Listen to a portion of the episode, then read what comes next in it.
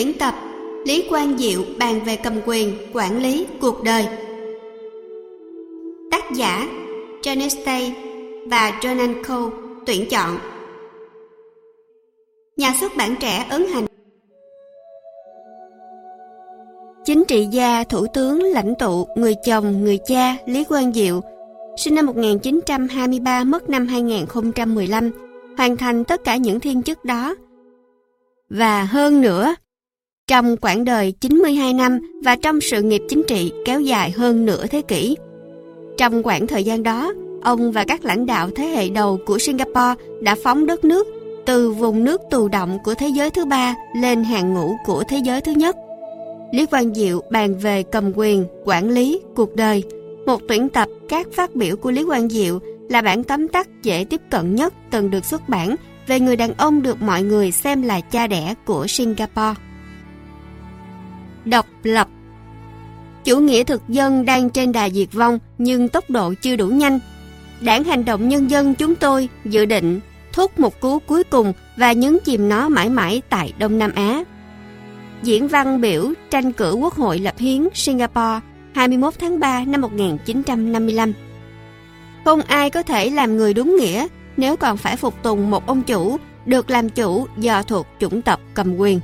Diễn văn vào ngày 21 tháng 3 năm 1955. Không phải ai phản đối người Anh cũng là những nhà dân tộc. Một số những người chống thực dân là những nhà dân tộc và một số là những người cộng sản. Chúng tôi cũng thấy sự khác biệt này rằng không phải ai phản đối PAP cũng là cộng sản. Một số là cộng sản, một số là những kẻ phản động, một số là những kẻ cơ hội, và một số đơn thuần chỉ là lầm lạc. Phát biểu tại Quốc hội ngày 20 tháng 7 năm 1961. Chú thích Tháng 5 năm 1959, cuộc tổng tuyển cử đầu tiên được tổ chức nhằm bầu ra 51 thành viên của Quốc hội lập hiến Singapore. Đảng PAP của ông Lý Quang Diệu giành được 43 ghế, chiếm 53,4% phiếu bầu. Ngày 3 tháng 6 năm 1959, hiến pháp mới công nhận Singapore là một quốc gia tự trị có hiệu lực và toàn quyền William Gotti trở thành quốc trưởng đầu tiên. Chính phủ đầu tiên của quốc gia tự trị Singapore nhậm chức ngày 5 tháng 6 năm 1959 và ông Lý Quang Diệu đảm đương chức vụ thủ tướng. Đảng PAP lên nắm quyền trong một mặt trận liên minh với những người cộng sản nhằm chống lại thực dân Anh. Nhưng nội bộ PAP lúc đó rất phức tạp và chia thành hai phe. Phe ôn hòa chủ trương một Singapore thực sự độc lập trong một nước Malaysia không cộng sản. Trong khi đó, phe thân cộng sản muốn chiếm toàn bộ chính quyền. Tình hình căng thẳng đã nổ ra công khai và những người thân cộng sản tách ra thành lập một đảng chính trị mới có tên gọi Barisan Socialist. Theo thông tin của Đại sứ quán Việt Nam tại Singapore, hết chú thích. Mỗi lần chúng ta nhìn lại giây phút này, khi chúng ta ký hiệp ước này để tách Singapore khỏi Malaysia, đó sẽ là một giây phút đau đớn. Đối với tôi, đây là một giây phút đau đớn, bởi vì cả cuộc đời tôi, như các bạn thấy đó, toàn bộ thời trưởng thành của tôi, tôi đã tin vào sự hợp nhất và thống nhất của hai lãnh thổ này. Họp báo được truyền hình trực tiếp tại nhà thông tin về việc tuyên bố độc lập bất ngờ của Singapore sau khi tách khỏi Malaysia ngày 9 tháng 8 năm 1965. Sau cùng, nếu có thể, Tôi không muốn nói với các vị, mà chỉ với nhân dân Singapore. Tôi quá bận trong vòng vài ngày qua nên không có thời gian để ghi lại những suy nghĩ của mình. Tất cả mọi việc đó là gì và tại sao chúng đã xảy ra. Không có gì phải lo lắng, nhiều thứ sẽ tiếp tục như bình thường. Tuy nhiên hãy vững vàng và bình tĩnh. Chúng ta sẽ xây dựng một quốc gia đa sắc tộc ở Singapore. Chúng ta sẽ là tấm gương tốt. Họp báo về tuyên bố độc lập bất ngờ của Singapore ngày 9 tháng 8 năm 1965.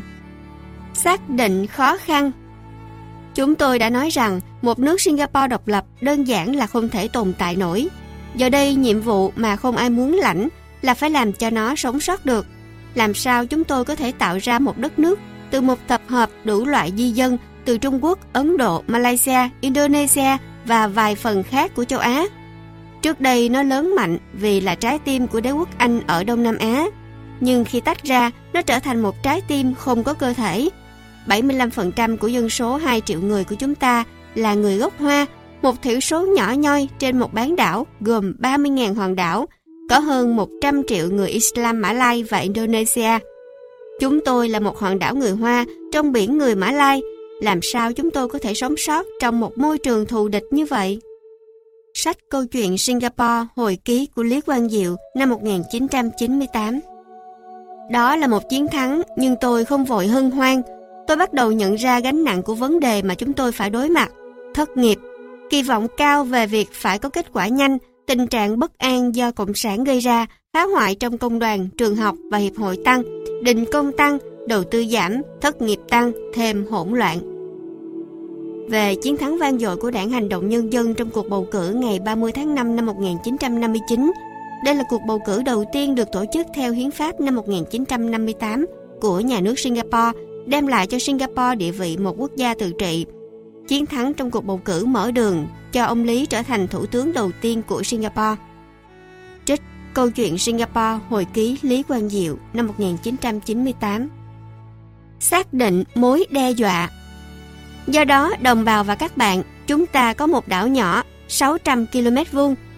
Nếu bạn ngơi nghỉ, bạn sẽ không rơi xuống những thửa ruộng mềm mà là bê tông rắn, rất rắn. Bạn sẽ gãy xương và tàn phế. Và nếu bạn muốn biết tại sao tôi cứng rắn, đó là vì tôi biết điều sẽ xảy ra. Tôi ra nước ngoài và tôi không đi tham quan những điểm du lịch. Và bạn biết rằng Singapore chỉ có một cơ hội là phải đi lên. Sát cánh tuân thủ kỷ luật, tiến bước. Nếu bạn ngơi nghỉ, đó sẽ là sự kết liễu cho mọi người. Meeting ngày Quốc Khánh 16 tháng 8 năm 1981 một thành phố đảo quốc nằm ở khu vực này của thế giới không thể tầm thường nếu muốn tồn tại. Vào cuối thời kỳ đế quốc, các tiền đồn thương mại và quân sự của châu Âu đã và đang bị các vùng nội địa tái sáp nhập. Pondicherry thuộc Pháp và Goa, Bồ Đào Nha bị Ấn Độ tái sáp nhập. Hồng Kông thuộc Anh và Macau, Bồ Đào Nha bị Trung Quốc tái sáp nhập. Gibraltar thuộc Anh cuối cùng cũng bị Tây Ban Nha tái sáp nhập. Singapore phải thỏa hai điều kiện tiên quyết để tồn tại. Đầu tiên phải đi đầu về chất lượng, cứng rắn, tận tâm, kiên quyết, có năng lực và trung thực. Thứ hai, người dân phải biết về những điểm yếu cơ bản và sẵn sàng sát cánh để đối mặt các thử thách. Chúng ta phải đoàn kết chặt chẽ hơn, tổ chức tốt hơn, cạnh tranh tốt hơn. Nếu không, cuối cùng chúng ta sẽ bị tái sáp nhập. Singapore có sống sót được không Lý Quang Diệu? Bài phát biểu tại câu lạc bộ báo chí Singapore ngày 7 tháng 6 năm 1996. 30 năm phát triển liên tục và sự ổn định và thịnh vượng không ngừng tăng lên đã tạo ra một thế hệ khác trong tầng lớp trung lưu được đào tạo ở Anh. Họ rất khác cha mẹ họ. Thế hệ dưới 35 tuổi hiện nay đã trưởng thành quen với tăng trưởng kinh tế cao hết năm này đến năm khác và cho rằng an ninh và thành công của họ là điều mặc nhiên, nhưng điều này rất nguy hiểm vì mọi thứ có thể trở nên cực kỳ tệ hại rất nhanh. Những người này không biết về những điểm yếu của Singapore. Tất cả những gì họ đọc và biết được là một đất nước xếp nhất nhì về cạnh tranh. Cảng biển số 1, sân bay số 1, hãng hàng không số 1, vân vân. Đôi khi họ phàn nàn rằng chúng tôi đang thúc mọi người quá gắt và làm cho cuộc sống quá căng thẳng. Vì thế, sao không bằng lòng với thứ hai, thứ ba hay thứ 41? Nhưng sẽ có vấn đề, bởi vì nếu chúng ta không đứng gần đầu về khả năng cạnh tranh, chẳng có lý do gì chúng ta nên có cảng biển, sân bay hay hãng hàng không. Hoặc thật ra, chúng ta nên là một nước Singapore độc lập. Chỉ đơn giản vậy thôi. Singapore có sống sót được không Lý Quang Diệu Bài phát biểu tại câu lạc bộ báo chí Singapore ngày 7 tháng 6 năm 1996. Tôi vui lòng liều cuộc đời mình, đó là một chuyện. Tôi sẽ chỉ tiếc cho đời mình và có thể là gia đình mình, nhưng tôi không sẵn lòng liều cuộc sống của 2 triệu người. Diễn văn với các công chức cao cấp tại nhà tưởng niệm Victoria ngày 30 tháng 9 năm 1965. Lãnh đạo Tại sao sự lãnh đạo lại quan trọng? Kinh nghiệm của tôi về sự phát triển ở châu Á đã dẫn tôi đến kết luận rằng chúng ta cần những con người tốt để cầm quyền tốt. Dù hệ thống chính quyền có tốt đến mấy, mà những người cầm quyền tồi thì sẽ gây hại cho nhân dân mình. Mặt khác, tôi đã thấy một vài xã hội được cai trị tốt mặc dù có hệ thống chính quyền tồi, bởi vì có những lãnh đạo tốt, mạnh mẽ, cầm quyền. Sách Từ thế giới thứ ba đến thế giới thứ nhất, câu chuyện Singapore 1965-2000 Năm 2000 Yếu tố quyết định duy nhất dẫn đến sự phát triển của Singapore là năng lực của các bộ trưởng và các công chức chất lượng cao hỗ trợ họ. Sách từ thế giới thứ ba đến thế giới thứ nhất Câu chuyện Singapore 1965-2000 Năm 2000 Thủ tướng giống như người chỉ huy của một dàn nhạc Ông ta phải làm ra nhạc hay Tôi nghĩ nhạc trưởng chính là phép ẩn dụ hay so sánh phù hợp nhất cho một thủ tướng. Nói cách khác, ông ta phải biết về mỗi loại nhạc cụ, âm thanh chúng tạo ra, chúng sẽ vào ở đoạn nào. Khi tôi bắt đầu công việc của mình, tôi không biết điều đó, nhưng tôi phải học thật nhanh. Vấn đề nhà ở, tài chính, bạn phải có sự ổn định, bạn phải làm cho kinh tế phát triển, bạn phải có những quan hệ lao động, phải có giáo dục, phát triển quốc gia, nhà ở, đủ thứ chuyện. Bạn phải biết phân bổ các nguồn lực của mình, không chỉ tiền bạc mà còn nhân lực. Vì thế, ở một thời điểm, một khu vực nào đó là quan trọng và tôi điều vị bộ trưởng giỏi nhất đến cùng các thư ký thường trực bộ giỏi nhất để hỗ trợ ông ta để đảm bảo rằng khu vực đó sẽ thành công. Và ông ta phải quyết định sẽ tưởng thưởng cho họ như thế nào. Ông ta cần những cầu thủ ghi bàn trong nhóm. Bất cứ nhóm nào muốn ghi bàn phải có những chân sút giỏi. Nói theo cách khác, trong chính phủ, bạn phải có các ý tưởng, bạn phải tạo ra những khái niệm mới, xây dựng những thể chế mới và là những nhà cải cách chứ không đơn thuần là những tín đồ chính thống. Diễn văn trước Quốc hội ngày 1 tháng 11 năm 1994 Chú thích các thư ký thường trực bộ Theo hệ thống Anh Quốc, thư ký thường trực là công chức cao cấp nhất của một bộ, chịu trách nhiệm điều hành công việc hàng ngày của bộ. Ở Singapore kể từ năm 2000, Thư ký thường trực bộ phải về hưu sau một nhiệm kỳ 10 năm, ngay cả khi chưa đến tuổi về hưu là 62 tuổi, để các cán bộ trẻ hơn có cơ hội thăng tiến. Hết chú thích. Không gì thay thế được khả năng lãnh đạo có chất lượng cao của bộ trưởng. Không có sự trợ giúp nào dù xuất sắc đến đâu của nhân viên có thể bù đắp cho sự thiếu óc thông minh sắc sảo, sự nhiệt tình, trí tưởng tượng, sự sáng tạo, nỗ lực và sự đột phá mà chính vị bộ trưởng đem đến cho bộ mình – không một sự ứng phó do gợi ý nào, dù người gợi ý có thông minh đến đâu, có thể sánh với sự ứng phó xuất phát từ một trí tuệ năng động, am hiểu và tự do. Ở một vài nước có truyền thống lâu đời, các lãnh đạo trung bình có thể sống sót nhờ những nhân sự trợ giúp xuất sắc. Nhưng mỗi lần họ đến các cuộc gặp thượng đỉnh để đấu trí với các nhà lãnh đạo mạnh và có tài của các quốc gia khác, sự không xứng đáng của họ bộc lộ ra một cách đau đớn và đáng báo động và Singapore, một nước nhỏ còn non trẻ, không thể có gì khác hơn là những người tài giỏi nhất để quản lý chính phủ. Tìm kiếm nhân tài, bài viết trong Di sản của chúng ta và sau đó tập tiểu luận về Singapore, quá khứ, hiện tại và tương lai. Năm 1982 Đại hội Công đoàn Singapore Đan Mạch, Thụy Điển có thể sống sót với chính quyền soàn, Singapore thì không thể dịch vụ công sẽ đi xuống. Nếu tại trung ương chất lượng giảm sút thì chất lượng của các tổ chức cấp dưới cũng sẽ giảm sút. Bạn sẽ không còn cảm hứng do không ai có thể đánh giá chính xác một người nếu người đó là cấp trên của mình. Chúng tôi không bao giờ yêu cầu cấp dưới phải đánh giá. Rất ít khi một người cấp dưới nói ông ấy giỏi hơn tôi. Một khi bạn có những người yếu đuối ở trên đỉnh, cả hệ thống sẽ từ từ đi xuống. Điều đó là không thể tránh khỏi. Sách những sự thật khó khăn để giúp Singapore đi tới năm 2011. Tôi đã thấy nhiều hệ thống chính phủ lý tưởng thất bại. Anh và Pháp cộng lại có lẽ đã viết khoảng 80 bản hiến pháp cho các thuộc địa khác nhau. Nhưng các lãnh đạo thừa hưởng những bản hiến pháp đó lại không đủ năng lực thực hiện và đất nước của họ thất bại và hệ thống của họ sụp đổ trong bạo loạn, đảo chính và cách mạng.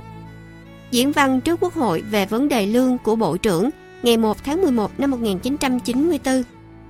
Xác lập sự thật Chính phủ không thể tạo ra kết quả trừ khi mọi người ủng hộ và chấp nhận công việc của chính phủ. Sách Câu chuyện Singapore hồi ký của Lý Quang Diệu năm 1998 Tôi nghĩ để có thể đạt được bất cứ điều gì, đầu tiên bạn phải có được lòng tin của nhân dân, rằng bạn không chỉ hứa suông hay đùa cợt, rằng bạn có ý định nghiêm túc khi nói ra, và mặc dù bạn có thể thành công hay thất bại, bạn sẽ cố gắng và làm điều bạn đã nói. Sách Thế giới quan của một người đàn ông năm 2013 Bạn phải làm một trong hai việc sau nếu bạn muốn làm cho người dân hạnh phúc, cho họ điều khiến họ thỏa mãn. Cơm ngon hơn, áo ấm hơn, nhà đẹp hơn. Hoặc nếu bạn không thể làm điều đó, thì cho họ một tầm nhìn về sự vĩ đại để hướng tới. Diễn văn tại bữa tiệc trưa do Viện Quản lý Australia tổ chức tại khách sạn Australia Sydney ngày 22 tháng 3 năm 1965. Nguyên tắc không được lòng dân. Có những lúc vì quyền lợi của toàn thể cộng đồng, chúng ta có thể phải tiến hành những bước đi không được lòng một bộ phận của cộng đồng. Vào những dịp đó, hãy nhớ rằng nguyên tắc hướng dẫn hành động của chúng ta là phải đặt lợi ích tối cao của toàn cộng đồng lên trên hết. Sách Câu chuyện Singapore hồi ký của Lý Quang Diệu năm 1998 Nếu bạn muốn được lòng dân, đừng cố làm hài lòng mọi lúc. Chính phủ được lòng dân không có nghĩa là bạn phải làm hài lòng dân mọi lúc. Chúng ta không muốn làm mất lòng dân hay làm những việc không được dân ưa chuộng, nhưng khi cần thì chúng ta sẽ làm. Chính phủ đại diện được lòng dân có nghĩa là trong nhiệm kỳ 5 năm, các chính sách của bạn hiệu quả một cách rõ ràng và được đa số nhân dân ủng hộ. Đó là ý nghĩa của điều đó. Và nếu chúng ta ngại làm mất lòng dân, chúng ta sẽ gặp rắc rối lớn. Phát biểu tại Quốc hội vào ngày 23 tháng 2 năm 1977. Chúng ta được giao phó vận mệnh của nhân dân. Bổn phận đầu tiên của người lãnh đạo là phải đáp ứng lòng tin đó, dù có nguy hiểm cho cá nhân anh ta. Nếu không, anh ta không nên nhận vị trí đó. Ai tìm kiếm những phương án mềm trong khủng hoảng không phải là những nhà lãnh đạo. Lịch sử sẽ kết tội họ là những kẻ hèn nhát. Bạn bè và người thân của họ sẽ xấu hổ về họ rất lâu trước khi lịch sử phán xét họ. Ấn bản kỷ niệm 25 năm ngày thành lập Đảng Hành động Nhân dân năm 1979. Hãy nhớ điều này, những bộ trưởng giỏi không chỉ là những người hôn em bé, cười và tham gia những phiên tranh luận. Bạn có thể có những phiên tranh luận không có hồi kết, rất tốt. Bạn tiếp tục lắng nghe. Nhưng có vẻ như cuối cùng bạn phải ra những quyết định rất cứng rắn, rất khó chịu, rất không được lòng dân nhưng vẫn phải cười và giải thích. Và cuối cùng bạn chỉ ra, hãy nhìn đi, chúng ta đang vượt qua thời điểm khó khăn. Các con số chứng minh điều đó, đó chính là những điều chính phủ phải làm. Diễn văn tại buổi meeting ngày Quốc Khánh 14 tháng 8 năm 1988 Khi bị chỉ trích, một điều bắt buộc là phải đương đầu trực diện với những kẻ kết tội tôi tham nhũng hay lạm dụng quyền lực của thủ tướng. Tôi luôn đối đầu với tất cả những luận điệu như vậy. Sách Từ thế giới thứ ba đến thế giới thứ nhất, Câu chuyện Singapore 1965-2000 Năm 2000 các đồng nghiệp của tôi không bị tôi dọa dẫm Còn lâu mới vậy Họ nói lên suy nghĩ của mình Không có gì xảy ra với họ cả nhưng nếu chúng tôi cho qua những cuộc tấn công hàng học xấu xa mà không phản đối, thì cả hệ thống sẽ bị hủy hoại.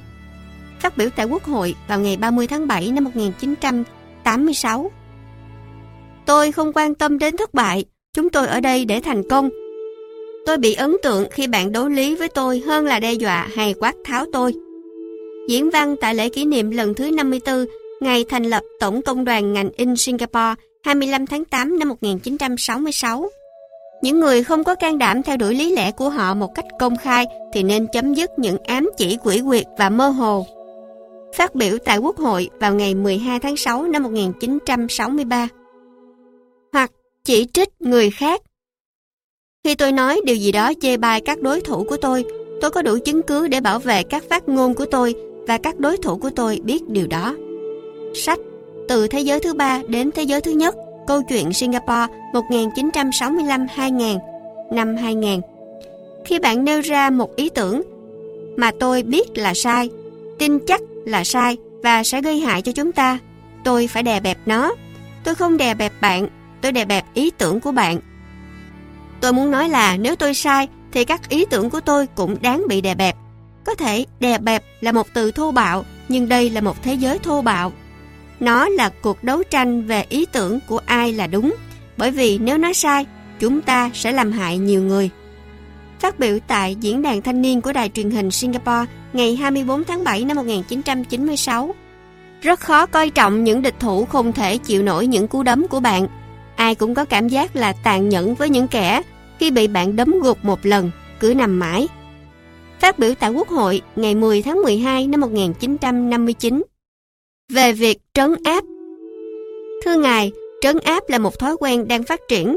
Tôi được bảo rằng nó cũng giống như làm tình, luôn dễ hơn vào lần thứ hai. Lần đầu tiên có thể cắn rất lương tâm, có cảm giác tội lỗi. Nhưng một khi xa vào con đường này, với sự lặp đi lặp lại thường xuyên, Ngài sẽ trơ tráo hơn trong tấn công và quy mô tấn công. Đầu tiên, lương tâm bị cắn rứt bởi cảm giác tội lỗi. Ngài chỉ tấn công những người mà lực lượng cảnh sát đặc biệt của Ngài có thể khẳng định là Cộng sản. Họ không có chứng cứ nào. Ngoài việc X kể cho Jack, Jack kể cho Alpha, Alpha kể cho Beta, Beta kể cho cảnh sát đặc biệt. Sau đó Ngài tấn công cả những người mà cảnh sát đặc biệt bảo rằng có tình cảm hay giúp đỡ Cộng sản, mặc dù bản thân họ không phải là Cộng sản. Sau đó Ngài tấn công những người mà cảnh sát đặc biệt nói rằng mặc dù họ không phải là Cộng sản hay có cảm tình với Cộng sản, nhưng do họ chống chủ nghĩa thực dân một cách không khoan nhượng. Họ khuyến khích tinh thần nổi loạn và làm suy yếu quyền lực hiến định. Và do đó, theo cảnh sát đặc biệt, họ giúp đỡ Cộng sản. Sau đó cuối cùng, khi Ngài đã đi xa đến vậy, Ngài tấn công tất cả những người phản đối Ngài.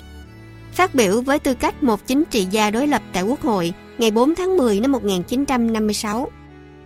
Khởi đầu trong sạch thì hãy giữ trong sạch. Thật là dễ khởi đầu với những tiêu chuẩn đạo đức cao, lòng tin mạnh mẽ và quyết tâm hạ gục tham nhũng. Nhưng thật khó thực hiện được những dự định tốt đẹp này trừ phi các lãnh đạo đủ mạnh mẽ và quyết tâm để xử lý tất cả những kẻ phạm tội mà không có ngoại lệ nào. Sách Từ thế giới thứ ba đến thế giới thứ nhất Câu chuyện Singapore 1965-2000 Năm 2000 Một điều kiện tiên quyết cho một chính phủ trung thực là các ứng viên phải không cần một số tiền lớn để thắng cử, nếu không nó sẽ kích hoạt một chu trình tham nhũng Nỗi đau đớn của hầu hết các nước châu Á là chi phí bầu cử cao. Sách Từ thế giới thứ ba đến thế giới thứ nhất, câu chuyện Singapore 1965-2000, năm 2000. Tôi không nói rằng không có tham nhũng là vì chúng tôi có cục điều tra tham nhũng. Một cơ quan chống tham nhũng báo cáo mỗi năm và mỗi năm có khoảng 200-300 vụ án nhỏ và đôi khi có 2-3 vụ lớn. Nhưng bạn biết đó, theo đánh giá của Tổ chức Minh Bạch Quốc tế, Chúng tôi đứng trong top 5 hay top 6 của thế giới.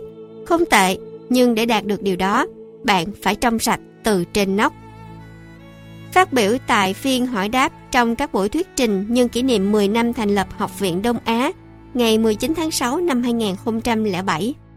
Chúng tôi sống trong môi trường khu vực này nhưng phải giữ mình trong sạch. Giống như giữ mình khỏe mạnh giữa một vùng bị nhiễm virus, không dễ dàng gì bạn cần những người đã được chủng ngừa tham nhũng. Một khi chúng tôi đánh mất tiêu chuẩn về lãnh đạo, vị thế của chúng tôi sẽ đi xuống và đảng hành động nhân dân sẽ mất quyền lãnh đạo. Sách Những sự thật khó khăn để giúp Singapore đi tới năm 2011 Không có chính phủ chi phí thấp Ở hầu hết các nước, những người làm chính trị được trả lương chính thức rất thấp. Họ hưởng bổng lộc từ những khoản khác như hoa hồng, lại quả, đỡ đầu và thù lao – ở Mỹ là thông qua các mối quan hệ và hợp đồng tư vấn khi rời nhiệm sở. Chúng ta không nên cho phép những phương thức như vậy. Chúng ta đã tìm ra một hệ thống có tính thực tế, trả lương gần với giá thị trường nhất có thể. Nhưng nhiều người vẫn thiệt thòi so với những khoản họ có thể kiếm được bên ngoài và mất mát sự riêng tư thì không thể bù đắp được. Đừng cố tạo ra một chính phủ với chi phí thấp. Nạn mua phiếu bầu sẽ tạo ra một mớ nghị sĩ tồi, cộng với vô số kẻ đạo đức giả, nhỏ mọn và cuối cùng là dối trá và tham nhũng. Trích thông điệp vào đêm trước quốc khánh cuối cùng của Lý Quang Diệu ở chức vụ Thủ tướng ngày 8 tháng 8 năm 1990. Nếu Singapore cho phép những người soàn xỉn điều hành chính phủ, đất nước sẽ chìm dần và trở thành một thành phố soàn xỉn. Đây là một đất nước nhỏ không có tài nguyên thiên nhiên và nằm giữa một khu vực có nhiều biến động trong lịch sử ở đây cần sự lãnh đạo đặc biệt. Đúng là không có nước nào trên thế giới trả lương bộ trưởng như chúng ta, nhưng cũng đúng là không có quốc đảo nào khác phát triển như Singapore, lấp lánh, sạch sẽ, an toàn, không có tham nhũng và tỷ lệ tội phạm thấp. Chẳng có gì là ngẫu nhiên cả. Phải xây dựng một hệ sinh thái cần các bộ trưởng hưởng lương cao. Càng giảm lương thì các bộ trưởng càng phải hy sinh nhiều hơn. Họ đã phải từ bỏ nghề nghiệp hay công việc trong ngân hàng của mình một số cuối cùng sẽ tự nhủ. Tôi không ngại làm việc này trong nửa nhiệm kỳ, hai năm rưỡi, như một dạng nghĩa vụ với đất nước, nhưng lâu hơn nữa thì xin cảm ơn. Hậu quả cuối cùng có thể là thay chính phủ xoành xoạch, chắc chắn dẫn đến chỗ thiếu hiểu biết sâu các vấn đề hay thiếu động cơ để nghĩ về các khó khăn trong dài hạn. Sách Thế giới quan của một người đàn ông năm 2013 các nghị sĩ là những con người thật như bạn và tôi, với những gia đình thật, có những khát vọng thật trong đời. Vì thế, khi chúng ta nói về tất cả những điều vĩ đại, những sự nghiệp cao cả, cao quý, hãy nhớ rằng, cuối cùng, rất ít người trở thành tu sĩ. Diễn văn tại Quốc hội về lương của Bộ trưởng ngày 1 tháng 11 năm 1994 Không phải vì vinh quang Tôi không nói rằng mọi thứ tôi làm đều đúng nhưng mọi thứ tôi làm đều có mục tiêu cao cả Tôi đã phải làm vài việc bẩn thỉu Giam giữ một số kẻ mà không xét xử Trong một cuộc phỏng vấn với báo New York Times Ngày 10 tháng 9 năm 2010 Bạn phải có niềm tin Nếu bạn không có niềm tin bạn đang chạy theo vinh quang cá nhân, thành danh, sự nổi tiếng hay sự mến mộ. Hãy quên điều đó đi, hãy làm điều gì khác. Khi bạn muốn tham chính, bạn nên làm việc như nhóm ban đầu của chúng tôi đã làm. Đây là cuộc sống. Đó là điều đầu tiên, bạn phải tin rằng muốn làm điều đó và không phải làm vì vinh quang mà bởi vì bạn cảm thấy phải làm. Bàn về sự lãnh đạo trong sách Những sự thật khó khăn để giúp Singapore đi tới năm 2011.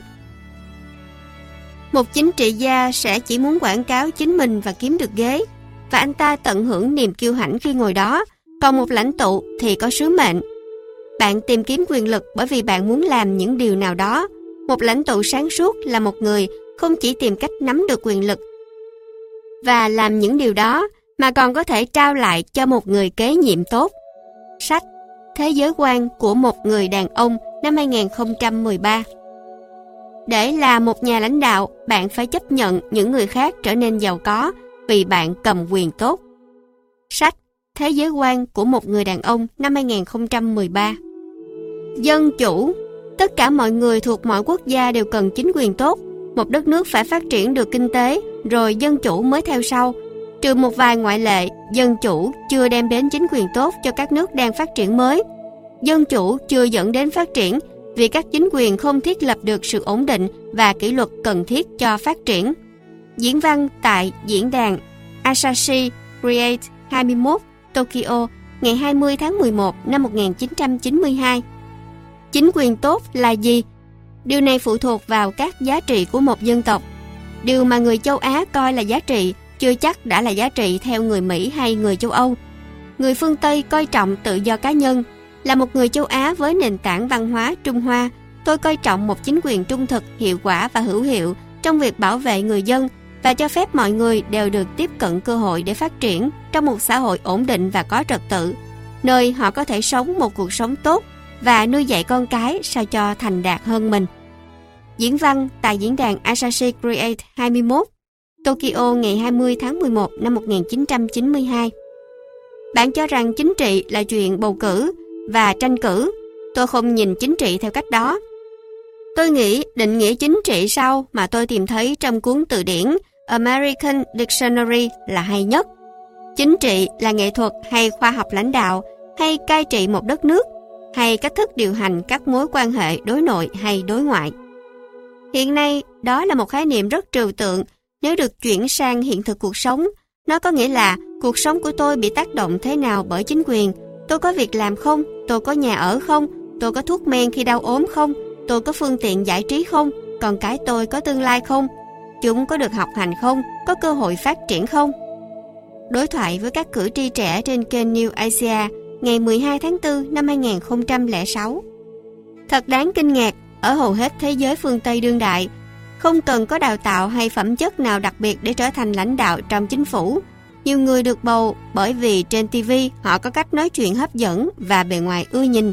Kết quả sẽ là bất hạnh cho cử tri của họ. Diễn văn tại Đại hội Công đoàn Quốc gia ngày 19 tháng 7 năm 1996 Ngược lại với những gì những nhà bình luận chính trị Mỹ nói, tôi không tin rằng dân chủ nhất thiết dẫn đến phát triển. Tôi tin rằng điều mà một đất nước cần là kỷ luật hơn là dân chủ. Dân chủ quá lố dẫn đến vô kỷ luật và tình trạng mất trật tự không có lợi cho phát triển. Trắc nghiệm cuối cùng về giá trị của một hệ thống chính trị là Liệu nó có giúp xã hội tạo ra những điều kiện để cải thiện tiêu chuẩn sống của đa số người dân, cộng với việc cho phép tự do cá nhân tối đa phù hợp với tự do của những người khác trong xã hội hay không? Diễn văn tại Hội thảo Kinh doanh Philippines, Manila, ngày 18 tháng 11 năm 1992. Chế độ phổ thông đầu phiếu là hình thức bầu chọn chính quyền khó khăn nhất. Đôi khi kết quả có thể thất thường. Người dân đôi khi hay thay đổi. Họ trở nên chán sự tiến bộ đều đặn, ổn định trong cuộc sống. Và trong một giây phút hấp tấp, họ bỏ phiếu cho sự thay đổi chỉ vì muốn thay đổi. Diễn văn tại cuộc meeting tại quảng trường Fullerton ngày 19 tháng 12 năm 1984. Chúng tôi khởi đầu với bản hiến pháp do người Anh soạn và chúng tôi phải điều chỉnh nó trên một số khía cạnh để phù hợp với chúng tôi. Những yếu tố then chốt mà chúng tôi giữ lại là một Sự phân lập giữa bộ máy hành pháp, quốc hội và lãnh đạo chính trị. 2. Tổ chức bầu cử tự do 5 năm một lần. Vì thế, nếu bất cứ đảng nào lên nắm quyền, họ sẽ tiếp quản một hệ thống đang vận hành. Nghĩa vụ của chính quyền là cho phép sự thay đổi theo cách không phá hủy hệ thống. Việc sẽ làm sụp đổ đất nước.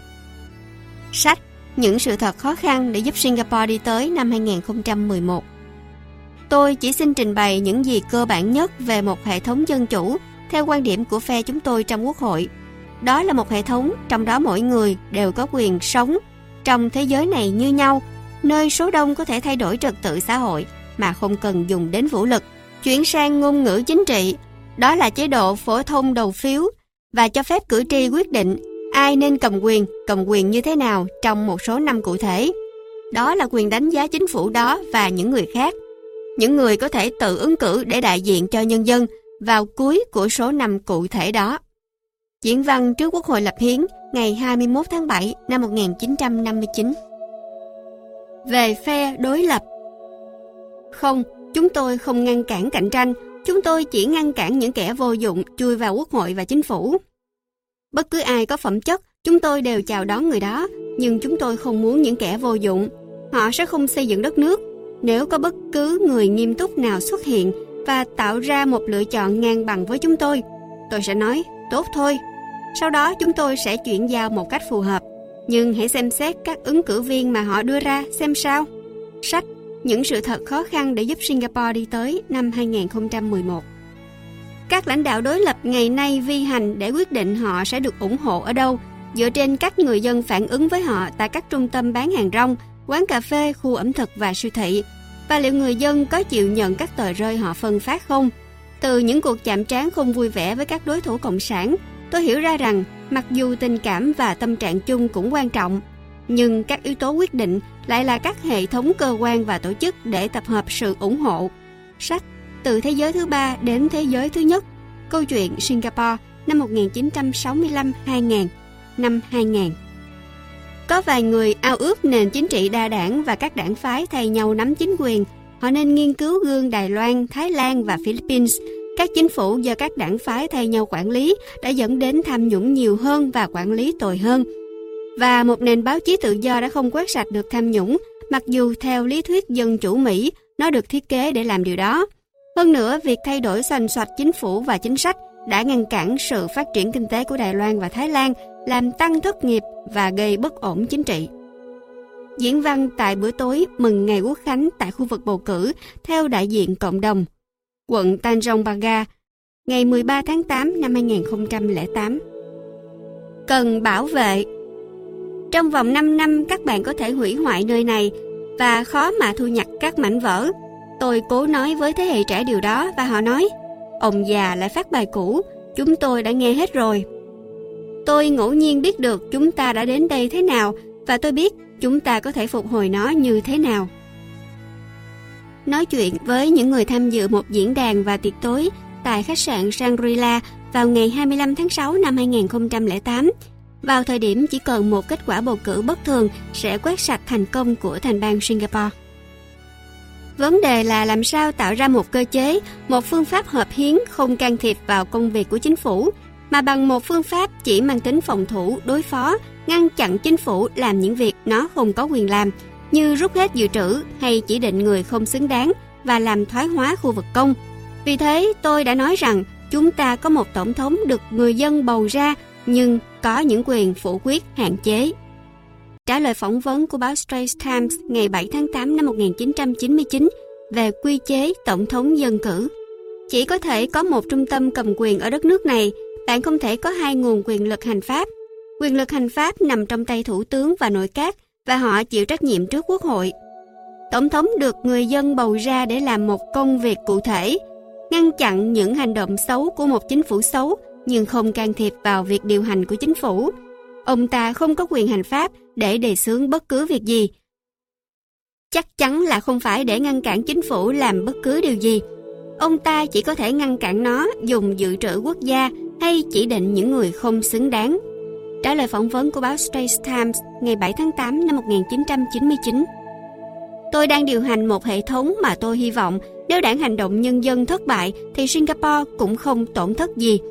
Nhưng nếu bạn thay đổi tất cả các thư ký thường trực, chỉ huy quân đội, chỉ huy cảnh sát, người đứng đầu các bang có quy chế độc lập, thì bạn sẽ hủy hoại hệ thống. Trong vòng 5 năm, Tổng thống có thể ngăn chặn điều đó, và dự trữ của chúng ta sẽ không bị dùng cạn. Vì thế, với những sự bảo vệ này, có thể cứu được tình hình Singapore nếu nó không ổn trong một hay hai cuộc bầu cử. Nếu chúng ta không có tấm lưới an toàn này, đất nước có thể suy sụp sau một cuộc bầu cử bất thường. Đó là một rủi ro mà Singapore không thể chịu nổi. Sách Những sự thật khó khăn để giúp Singapore đi tới năm 2011 Luật, lao động, đất đai Đặt ra luật Luật pháp và chính sách của chúng tôi không xuất phát từ thần quyền mà phản ánh những đánh giá và quyết định của chính phủ và quốc hội thế tục để phục vụ quyền lợi quốc gia và lợi ích chung. Những luật và chính sách công này được áp dụng một cách bình đẳng cho mọi người, bất kể chủng tộc, tôn giáo hay địa vị xã hội. Điều này tạo niềm tin rằng hệ thống này sẽ đối xử và bảo vệ mọi người một cách bình đẳng, bất kể một người ngẫu nhiên thuộc một nhóm nào chăng nữa. Sách Những sự thật khó khăn để giúp Singapore đi tới năm 2011 Lúc đó chúng tôi chưa đạt tiêu chuẩn là một xã hội văn minh, có học thức và không xấu hổ khi bắt đầu nỗ lực để đạt tiêu chuẩn càng nhanh càng tốt. Đầu tiên chúng tôi giáo dục và thúc đẩy người dân. Sau khi chúng tôi đã thuyết phục và lôi kéo được đa số, chúng tôi ban hành luật để trừng trị thiểu số ngoan cố. Điều đó đã biến Singapore trở thành nơi đáng sống. Nếu đây là một quốc gia vú em thì tôi tự hào đã thúc đẩy điều đó. Sách Từ thế giới thứ ba đến thế giới thứ nhất Câu chuyện Singapore 1965-2000 năm 2000 Pháp chế có thể ngăn chặn và trừng trị việc lạm dụng và làm trái, nhưng không thể chủ động thúc đẩy mọi người làm việc và đạt kết quả. Sự thúc đẩy này chỉ có thể xuất phát từ niềm tin của một dân tộc rằng họ phải và muốn cống hiến hết sức mình. Chính ý thức về việc là đồng chủ nhân của xã hội mới mà chúng ta đang xây dựng mới tạo ra động lực để hoàn thành nhiệm vụ. Diễn văn khai mạc hội nghị của Đại hội Công đoàn Quốc gia NTUC ngày 16 tháng 11 năm 1969. Công đoàn với lao động Các quan hệ công nghiệp ngày nay tương đối êm ả, cũng như hàng thập kỷ nay, chính là nhờ những lãnh tụ công đoàn thế hệ đầu tiên như Devane, người đã cam kết gắn bó với không chỉ công nhân mà còn với sự thịnh vượng của cộng đồng. Họ đã tìm cách giải quyết các bất đồng một cách lặng lẽ nhưng hiệu quả, mà không gây tổn hại cho đất nước hay gây cản trở các dịch vụ thiết yếu. Đối với các công ty nước ngoài, sự êm ả trong công nghiệp là một trong những điểm thực sự thu hút họ đến với Singapore. Để củng cố hệ thống tam quyền phân lập, chúng ta luôn có một đại diện công đoàn trong nội các. Nếu sự thông hiểu đặc biệt giữa chính phủ, công nhân và giới chủ tan vỡ, Singapore sẽ gặp tình trạng nguy hiểm. Sách Thế giới quan của một người đàn ông năm 2013 Đảng Hành động Nhân dân PAP và Đại hội Công đoàn Quốc gia NTUC đã áp dụng chiến lược kích thích để gắn bó những mối quan hệ cá nhân để tăng cường hiểu biết giữa những lãnh đạo chính phủ và lãnh tụ công đoàn. Các lãnh tụ công đoàn có năng lực đã gia nhập với lãnh đạo PAP trở thành nghị sĩ và khi chứng tỏ được năng lực còn được chỉ định làm bộ trưởng. Các bộ trưởng là đảng viên PAP được đưa xuống các công đoàn để quen biết các lãnh đạo công đoàn và công đoàn viên và hiểu các khó khăn của họ. Một số đã làm việc toàn thời gian cho NTUC. Diễn văn tại hội thảo của NTUC tiến bộ trong thập niên 80 ngày 6 tháng 11 năm 1979. Phát triển kinh tế là rất quan trọng, nhưng quan trọng không kém là sự phát triển về bản chất của xã hội chúng ta. Chúng ta không muốn công nhân của chúng ta ngoan ngoãn, dễ bảo, bợ đỡ đốc công, đốc công bợ đỡ giám sát, giám sát bợ đỡ ông chủ để lên lương và thăng tiến. Để tồn tại như một cộng đồng riêng biệt và độc đáo, chúng ta phải là một dân tộc kiêu hãnh và mạnh mẽ, hoặc chúng ta sẽ thất bại. Bạn có thể không kiêu hãnh hoặc mạnh mẽ nếu bạn không có lòng tự trọng. Tự trọng là điều các công đoàn của chúng ta đã và sẽ trao cho các công nhân của chúng ta. Đó là việc bảo vệ quyền của mỗi người đối với lòng tự trọng của chính mình. Tự trọng như một con người, như một công dân. Một người có thể là một công nhân không có tay nghề, nhưng anh ta vẫn là một người của chúng ta. Diễn văn khai mạc hội nghị của Đại hội Công đoàn Quốc gia NTUC ngày 16 tháng 11 năm 1969 tạo ra một môi trường phù hợp để đạt các tiêu chuẩn của thế giới thứ nhất trong một khu vực thuộc thế giới thứ ba chúng tôi phải bắt đầu biến đổi Singapore thành một thành phố vườn nhiệt đới.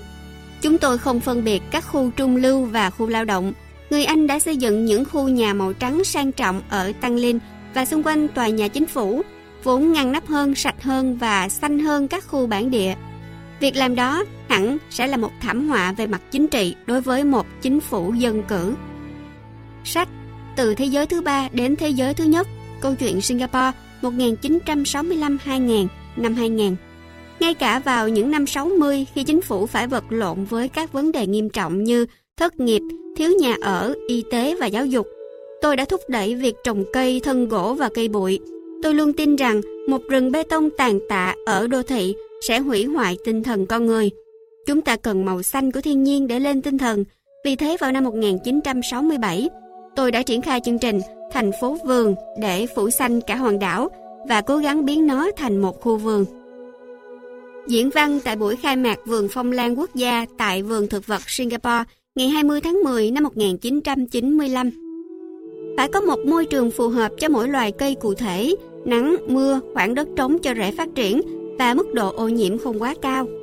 Cho đến khi chiến dịch xanh hóa lên đến đỉnh điểm, tôi mới nhận ra rằng phía sau mỗi cây trồng bên đường là một vấn đề về xây dựng cần phải giải quyết. Diễn văn tại buổi khai mạc Vườn Phong Lan Quốc gia ngày 20 tháng 10 năm 1995. Chúng tôi đã xây dựng, chúng tôi đã tiến bộ, nhưng không có dấu chất lượng dành cho thành công nào lại đặc biệt hơn việc đạt vị trí thành phố sạch nhất và xanh nhất Nam Á.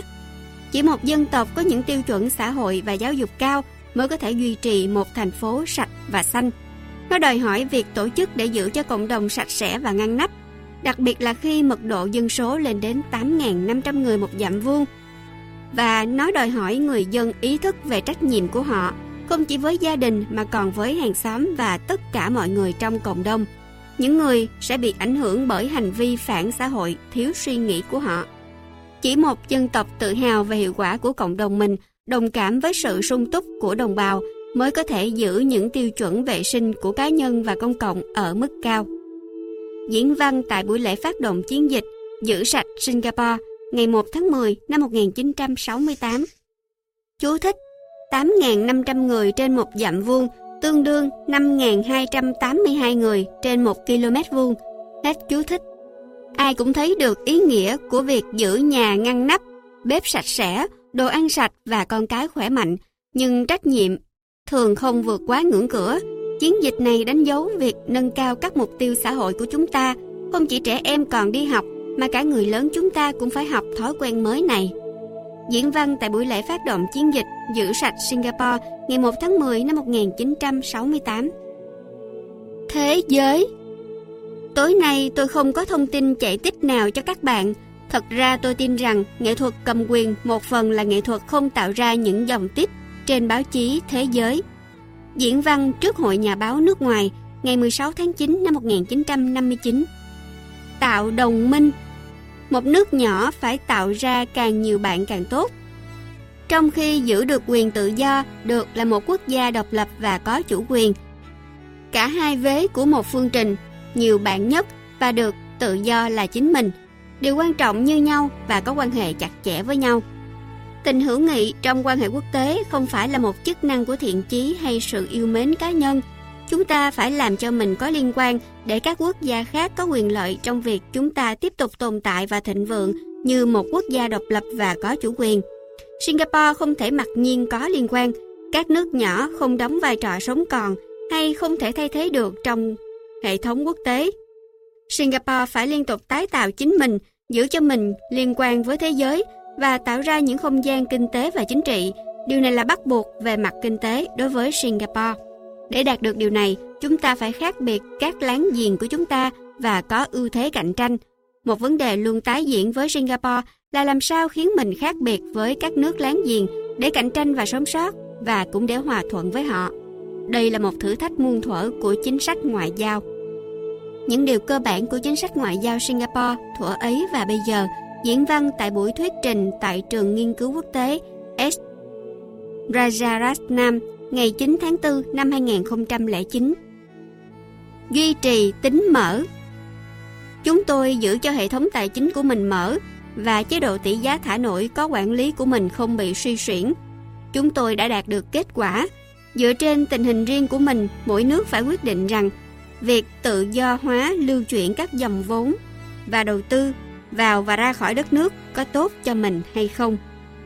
Sách Thế giới quan của một người đàn ông năm 2013 Chúng tôi phải duy trì tính mở trước sự đa dạng mà những người mới đến đem đến đất nước chúng tôi. Nếu có thể sử dụng một cách hiệu quả, sự đa dạng trong trường học và nơi làm việc có thể mở rộng cách nhìn và tạo điều kiện cho những trao đổi ý tưởng mang tính xây dựng.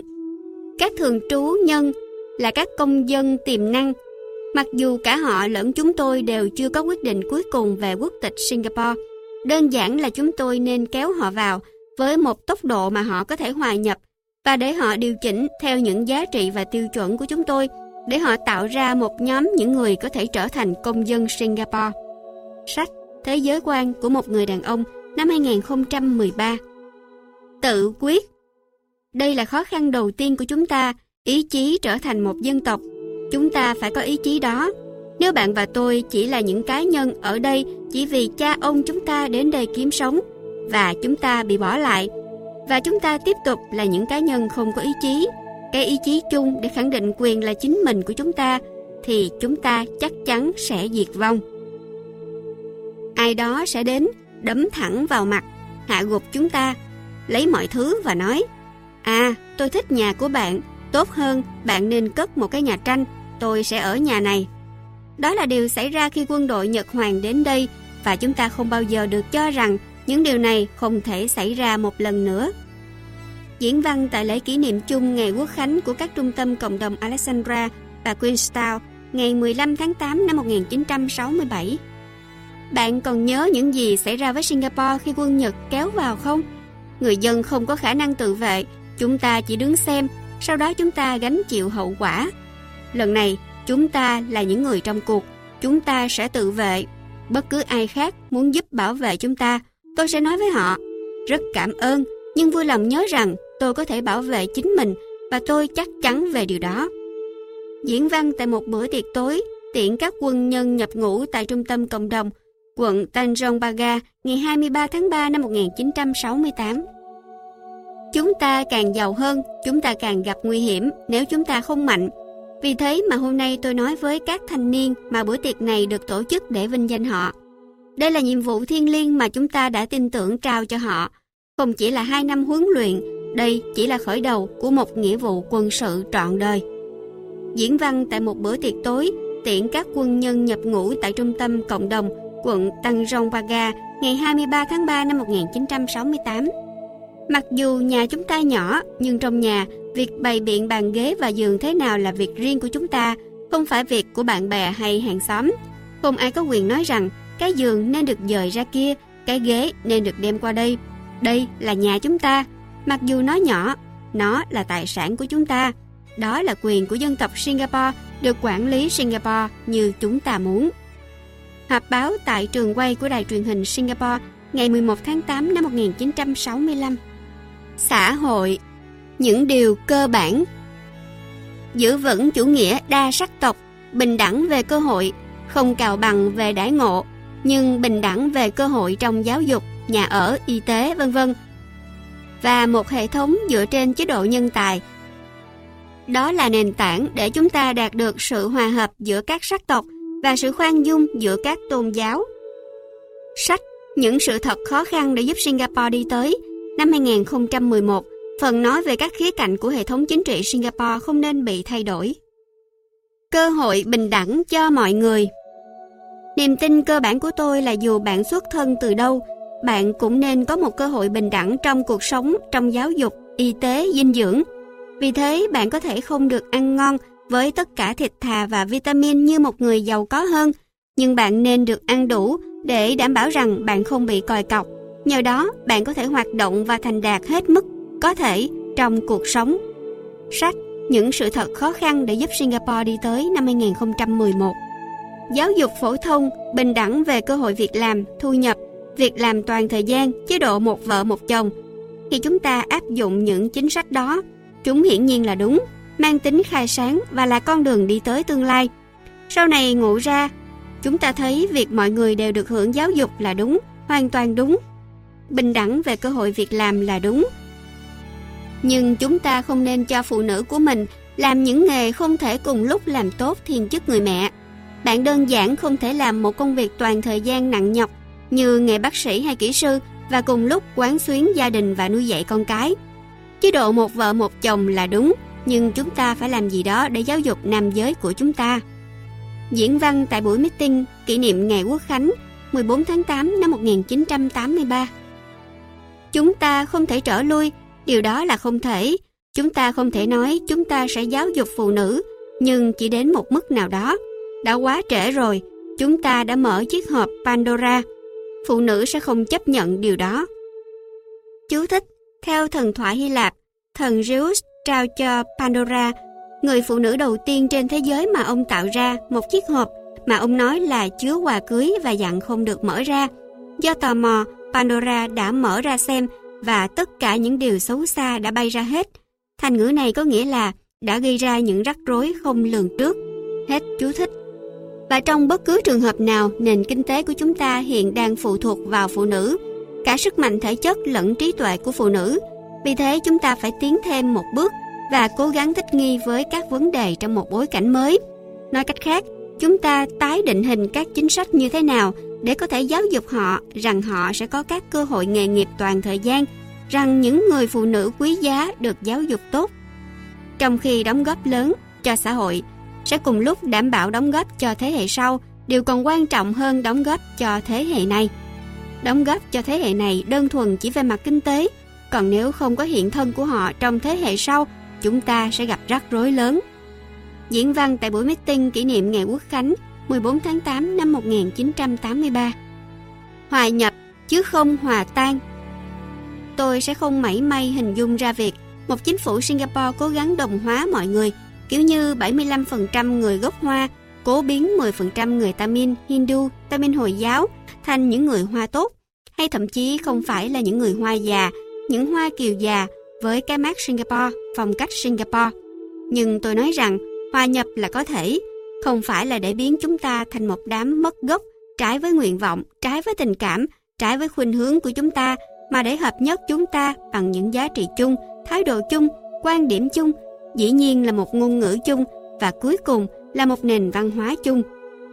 Diễn văn tại buổi meeting kỷ niệm Ngày Quốc Khánh 8 tháng 8 năm 1966. Chúng ta đã có một cảm giác thịnh vượng, một cảm giác thành đạt vào tối thứ ba rồi. Nhưng các bạn biết đó, vấn đề không chỉ là show diễn, không chỉ là kéo mọi người đến sân vận động rồi cho tổng dợt.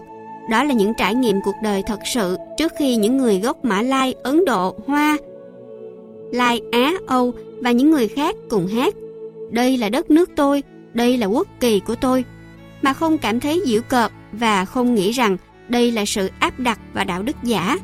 Nếu bạn bắt ép họ, mọi việc sẽ không thể như thế. Đó là do trải nghiệm cuộc đời của họ, chính từ điều họ trải qua ở trường, ở nơi làm việc, ở nhà, với hàng xóm của họ mà họ đã nói. Vâng, điều này là đúng. Phát biểu tại cuộc diễu binh diễu hành trong lễ meeting kỷ niệm Ngày Quốc Khánh 14 tháng 8 năm 1983. Vào năm 1967, chúng ta phát động lại việc hát những bài hát cộng đồng. Tôi đã thử việc này trong vài thập kỷ. Chúng ta đã thử vào những năm 1960, không thành công.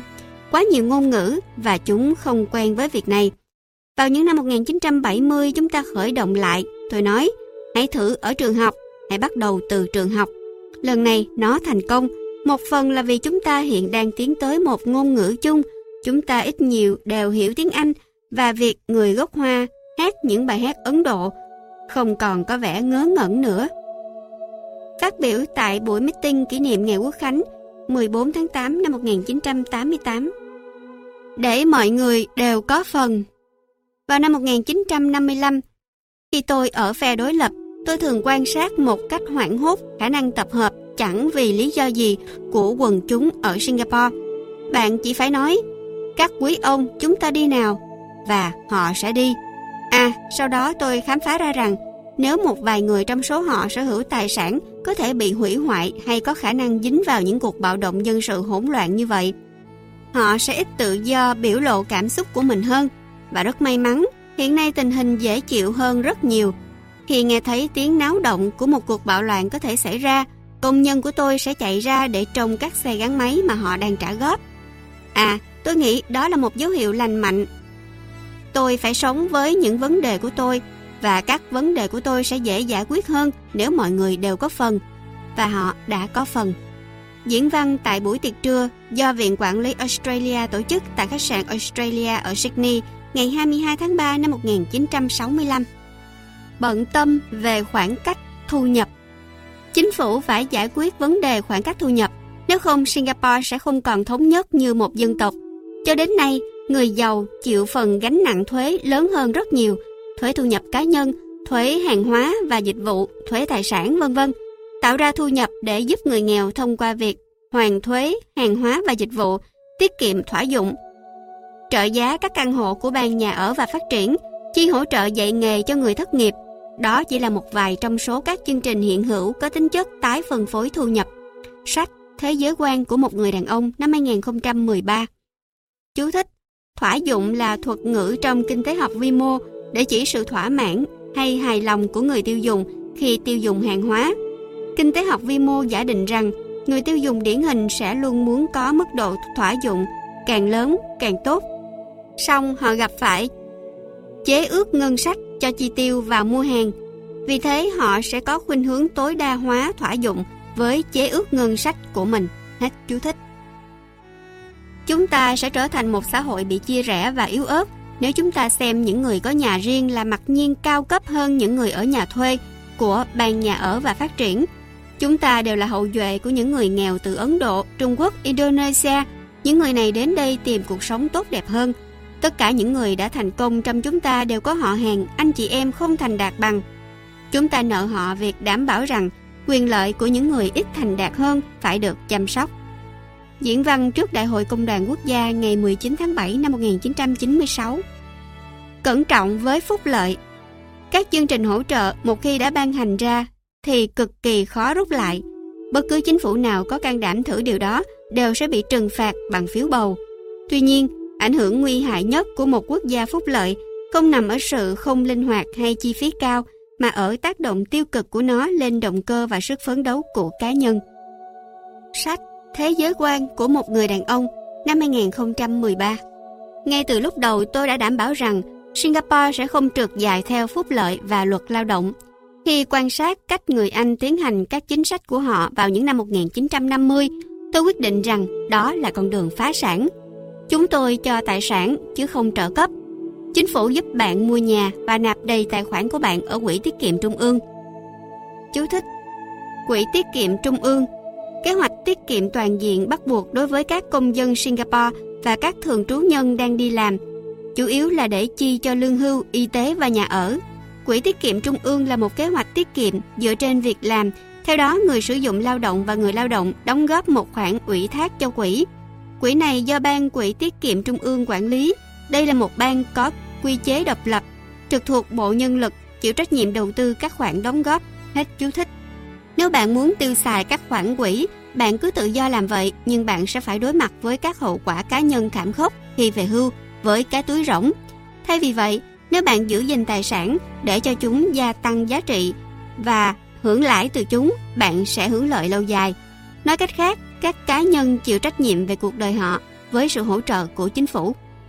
Sách Thế giới quan của một người đàn ông năm 2013 Đặt ra mục tiêu cao hơn với tư cách là một quốc gia, chúng ta phải có các mục tiêu khác. Tăng trưởng kinh tế không phải là mục tiêu sau cùng. Sau thành công kinh tế, bạn muốn chuyển nó sang tiêu chuẩn sống cao hơn, chất lượng sống cao hơn cùng với giải trí, nghệ thuật, sự thỏa mãn về tinh thần và trí óc. Vì thế chúng tôi cũng chi những khoản tiền lớn cho nghệ thuật để tạo ra một xã hội hòa nhã hơn. Trả lời phỏng vấn tạp chí Commonwealth ngày 3 tháng 4 năm 1995, thừa nhận các điểm yếu, chỉ trích sự thiếu cân bằng và sự hoàn chỉnh là thứ được tạo ra ở nhiều xã hội nhập cư trẻ. Hãy quan sát Australia, một xã hội trẻ khác, không lớn tuổi hơn chúng ta bao nhiêu.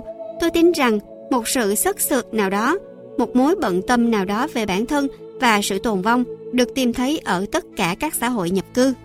Một cách chắc chắn để cải thiện bản thân là có thể thừa nhận một cách công khai và chân thành các điểm yếu như nó vốn có.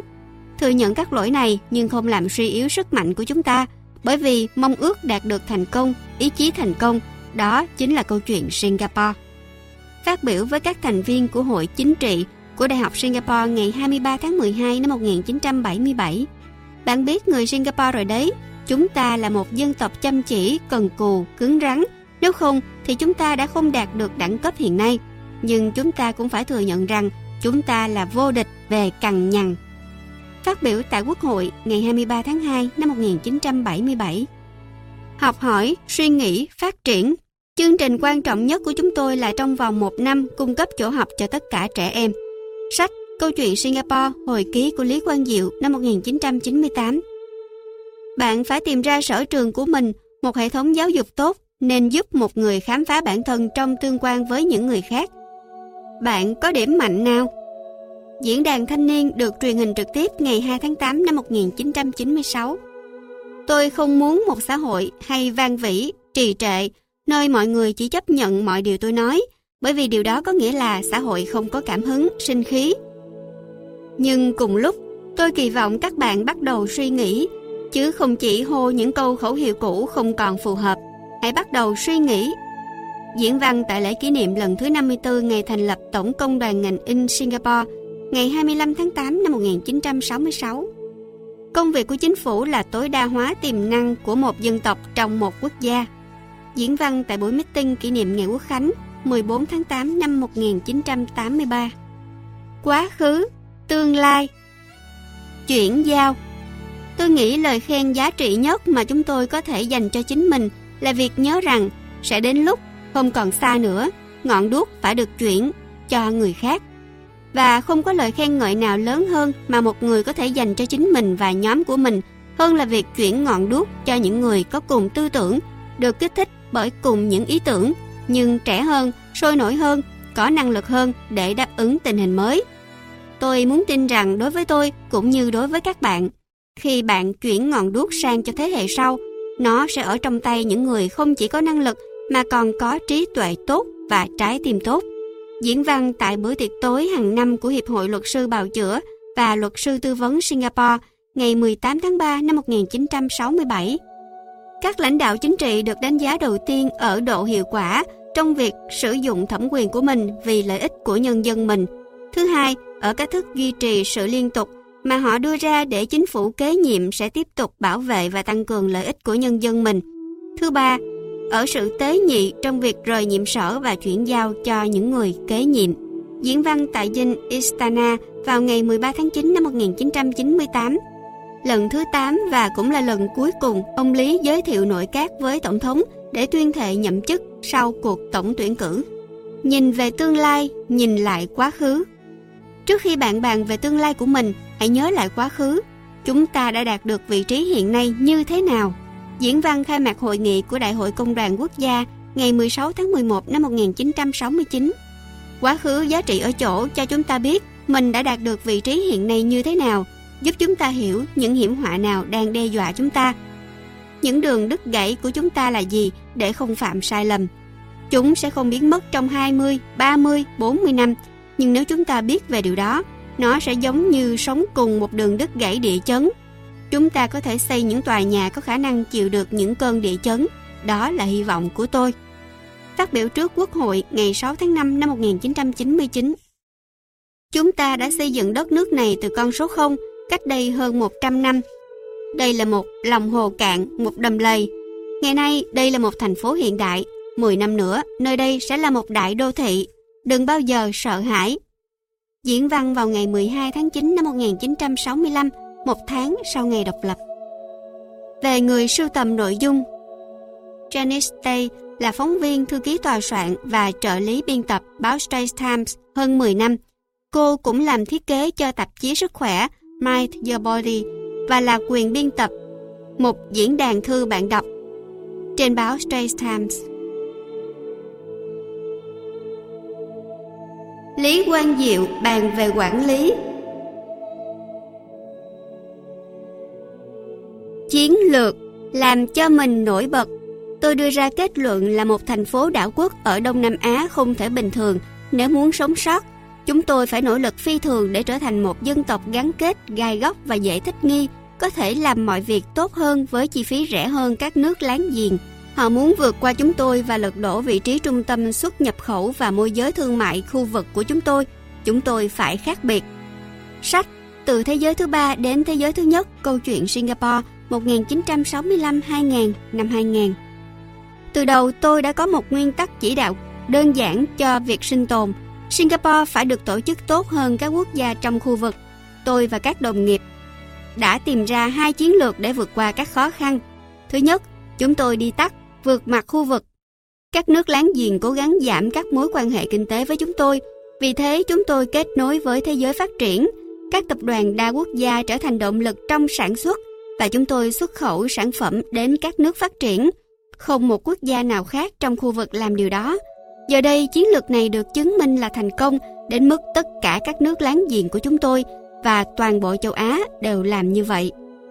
Thứ hai, chúng tôi tạo ra những điều kiện của thế giới thứ nhất trong một khu vực, lúc đó còn là thế giới thứ ba. Chúng tôi đã thành công trong việc tạo ra các tiêu chuẩn của thế giới thứ nhất về an ninh công cộng và cá nhân, y tế, giáo dục, viễn thông, giao thông vận tải, cả hàng hải và hàng không – và các dịch vụ xã hội. Chúng tôi trở thành một trạm cơ sở để các doanh nhân tiến vào các khu vực kém phát triển hơn xung quanh chúng tôi. Chúng tôi huấn luyện người dân mình và hướng họ vào việc cung cấp các tiêu chuẩn dịch vụ của thế giới thứ nhất. Chú thích Trạm cơ sở Basecamp.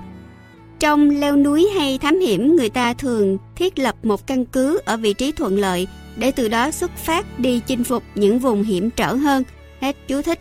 Singapore có sống sót được không Lý Quang Diệu? Bài phát biểu tại câu lạc bộ báo chí Singapore ngày 7 tháng 6 năm 1996. Sau khi tuyên bố độc lập, tôi tìm kiếm một cách thức ấn tượng nào đó để làm chúng tôi khác biệt so với các nước thế giới thứ ba khác. Tôi đã đi đến kết luận là phải biến Singapore trở thành một quốc gia sạch và xanh. Xanh hóa là dự án có lợi nhất mà tôi từng thực hiện. Sách Từ thế giới thứ ba đến thế giới thứ nhất, câu chuyện Singapore 1965-2000 năm 2000. Bạn sẽ không được nhắc đến nếu bạn bình thường. Nếu bạn theo đuôi những người khác, bạn sẽ chỉ trở thành một tấm gương nếu bạn chống lại cách nghĩ thông thường và chứng minh được là bạn đúng, họ sai. Diễn văn tại Quốc hội ngày 1 tháng 11 năm 1994 Lý do Singapore có thể sống sót trong một thế giới rất cạnh tranh được gói gọn trong một từ, xuất sắc. Diễn văn tại buổi tiệc tối mừng quốc khánh của quận Tanjong Pagar ngày 13 tháng 8 năm 1987. Mối liên hệ với quá khứ Singapore chủ ý kế thừa những chính sách trong quá khứ. Chúng tôi chấp nhận di sản thời thuộc địa của chúng tôi. Tính kế thừa giúp mở ra những lĩnh vực phát triển mới.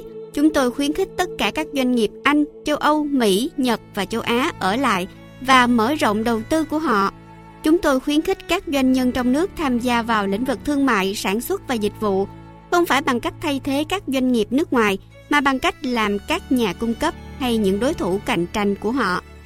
Diễn văn tại diễn đàn lãnh đạo châu Phi tại khách sạn Rengen, Singapore ngày 8 tháng 11 năm 1993. Liên tục đổi mới Cách chắc chắn để diệt vong là đứng yên tại chỗ. Diễn văn tại Gala Dinner và lễ trao giải thưởng Enterprise 50 ngày 25 tháng 11 năm 1999.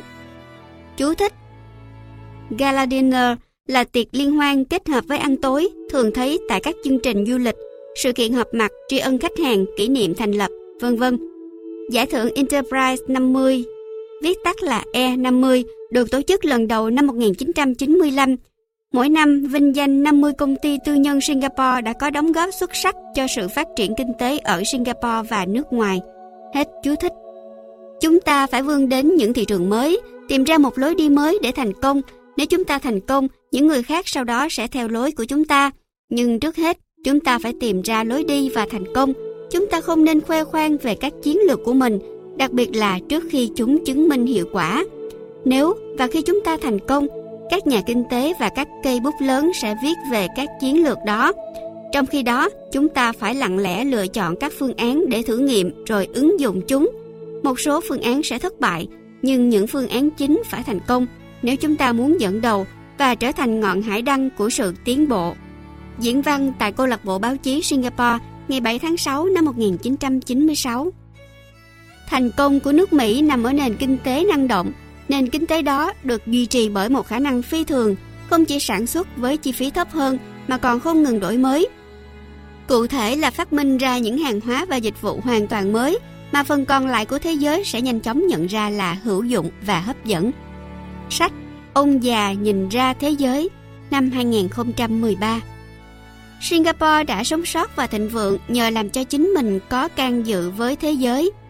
Vào thế kỷ trước, chúng ta kinh doanh gia vị, thế kỷ này là thiết và cao su. Sau ngày độc lập vào năm 1965, chúng ta chuyển sang sản xuất đơn giản.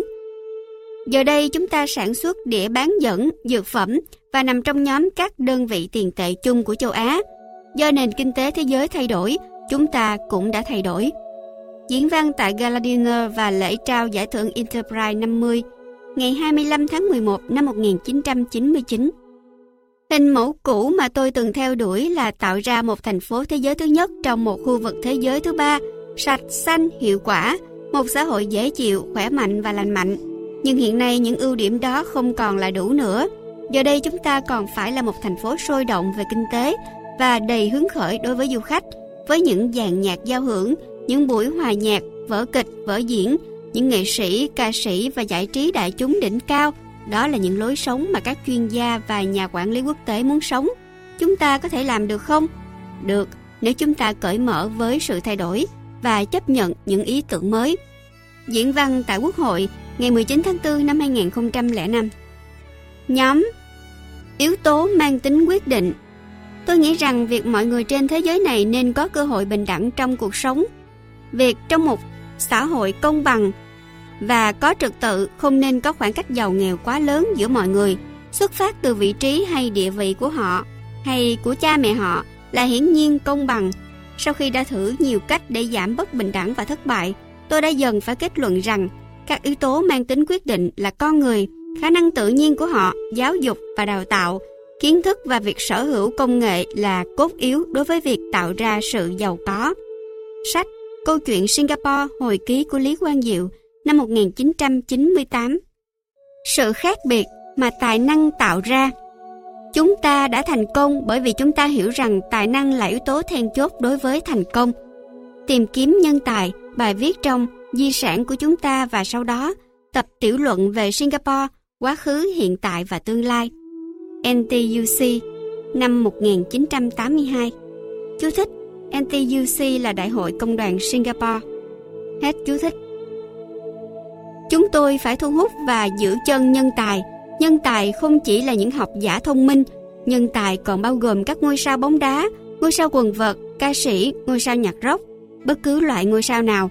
Lúc đó chúng tôi sẽ có sự cộng hưởng, một đất nước phát triển bằng cách xây dựng dần từng lĩnh vực Họ chia thành bốn loại nhân tài, những nhà cải cách, các doanh nhân, cố vấn, siêu cố vấn. Người Mỹ vượt trên các dân tộc khác vì họ có cả bốn loại nhân tài đó. Họ đã phát triển một nền văn hóa thu hút được các nhân tài.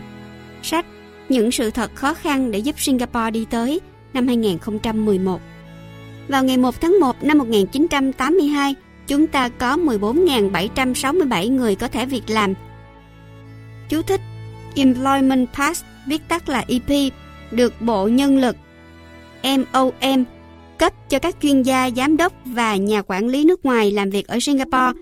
Các ứng viên phải có thu nhập tối thiểu 3.300 đô la Singapore một tháng và đạt năng lực được chấp nhận. Người có EP cùng gia đình, tức là vợ hoặc chồng và con dưới 21 tuổi, có thể xin định cư tại Singapore dưới dạng thường trú nhân sau một năm sinh sống ở Singapore và nhập quốc tịch sau 2 năm. Hết chú thích. Họ là các nhà quản lý, kỹ sư, giám đốc ngân hàng, kế toán và các chuyên gia khác trong các nhà sản xuất đa quốc gia, các ngân hàng quốc tế và công ty lớn. Đóng góp của họ cho tổng GDP của Singapore đáng kể hơn số lượng thực sự của họ do tài năng của họ có chất lượng cao. Chất xám của họ, doanh nghiệp của họ, năng lượng của họ làm cho công ty của họ phát triển và thành công. Họ đem lại việc làm và thúc đẩy tăng trưởng kinh tế của chúng ta triết lý về sự lưu chuyển tự do của hàng hóa và con người mà dựa trên đó Raffles đã sáng lập ra Singapore đã tạo ra thành công của chúng ta. Chú thích Sir Thomas Stamford Raffles sinh năm 1781, mất năm 1826, là nhà chính trị người Anh. Năm 1819, ông thành lập Singapore với vai trò là một trạm mậu dịch của công ty Đông Ấn Anh. Hết chú thích người Singapore phải nhìn nhận rằng chúng ta đã không thể có được sự phát triển trong vòng 20 năm qua nếu không có những tài năng này ở nhiều lĩnh vực khác nhau. Tìm kiếm nhân tài, bài viết trong di sản của chúng ta và sau đó tập tiểu luận về Singapore, quá khứ, hiện tại và tương lai. NTUC năm 1982 Reagan quy tụ xung quanh mình những người tài và việc đó đưa lại những chính sách tốt Ông ta biết cách chọn những người tài và khiến họ làm việc cho mình. Sách Ông già nhìn ra thế giới năm 2013 Tôi có 24 năm kinh nghiệm quản lý và tôi biết tài sản quý nhất và quan trọng nhất mà tôi phải có để làm cho công việc chạy là nhân tài, không phải chỉ ở trên đỉnh mà là hỗ trợ ở mỗi cấp bậc. Là một người lãnh đạo trong chính phủ cũng giống như chỉ huy một dàn nhạc, bạn phải có đủ nhạc công, có đủ số lượng nhạc cụ và mỗi người phải đóng góp phần của mình Tôi biết một lãnh đạo cực kỳ tài năng nhưng ông ta không có một dàn nhạc hoàn chỉnh. Ông ta có một ban nhạc ba phe.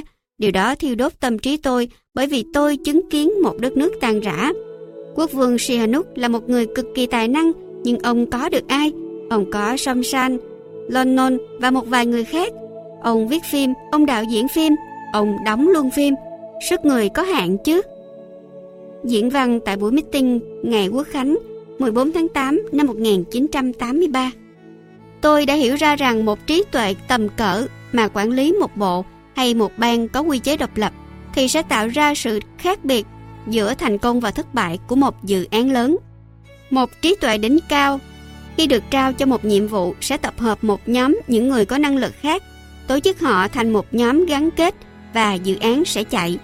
Bất cứ khi nào tôi bổ nhiệm những người phụ trách yếu kém trung bình hay trên trung bình một chút, tôi phải liên tục thúc giục hay kiểm tra họ, nhắc lại các vấn đề, nhận diện các trở ngại, đề xuất các giải pháp, quay trở lại và phát hiện ra rằng họ không đạt được những kết quả tốt nhất. Cáu tiếc và thường là hoàn toàn tuyệt vọng là cái giá phải trả cho việc không có người có năng lực và tài năng gánh vác công việc. Tìm kiếm nhân tài, bài viết trong Di sản của chúng ta và sau đó, tập tiểu luận về Singapore, quá khứ, hiện tại và tương lai – NTUC năm 1982.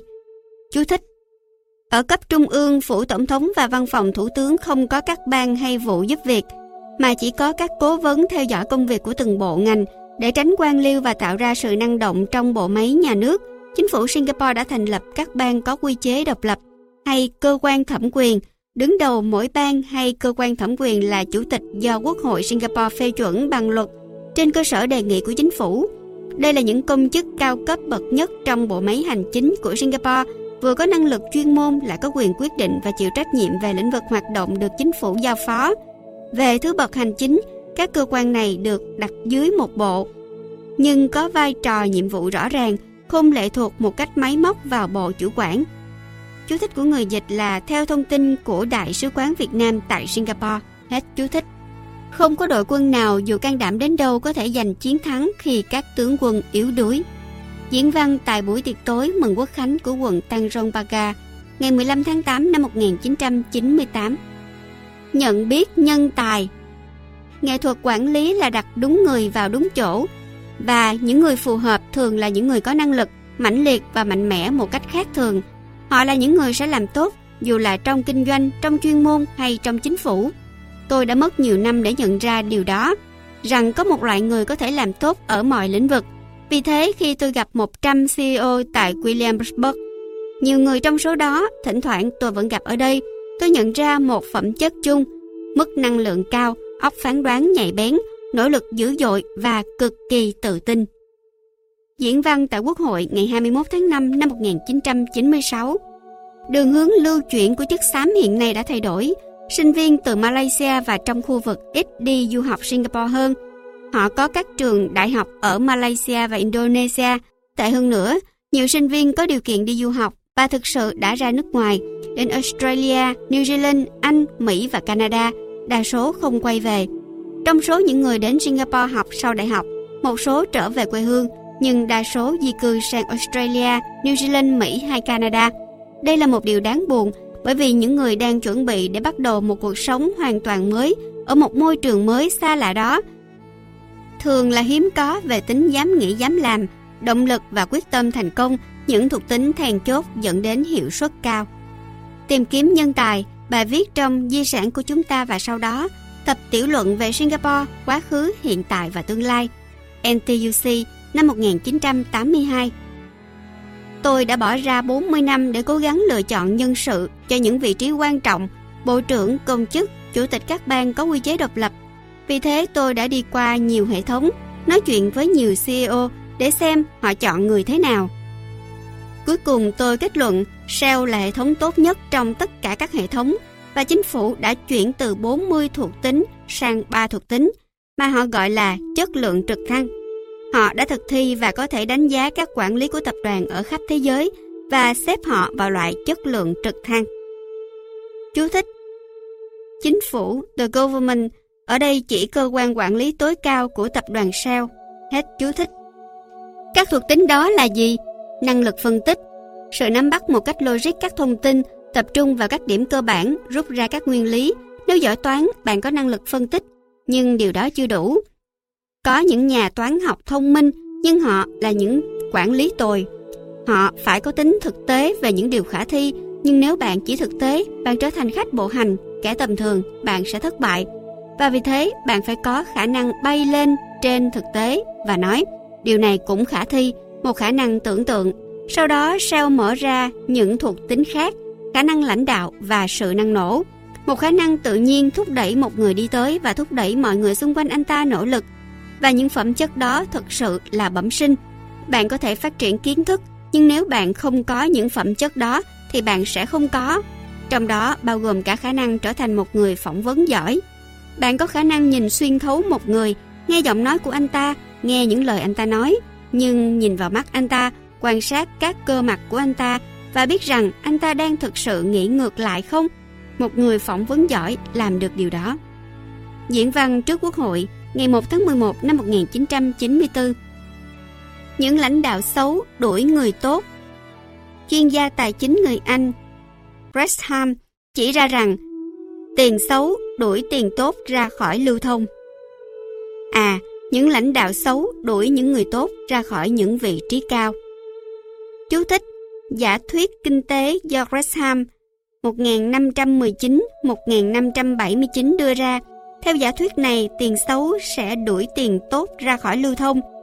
Khi có hai kim loại cùng lưu thông và giá trị thị trường của chúng khác với giá trị pháp định của chúng, thì kim loại nào có giá trị thị trường lớn hơn giá trị pháp định sẽ được người ta tích trữ.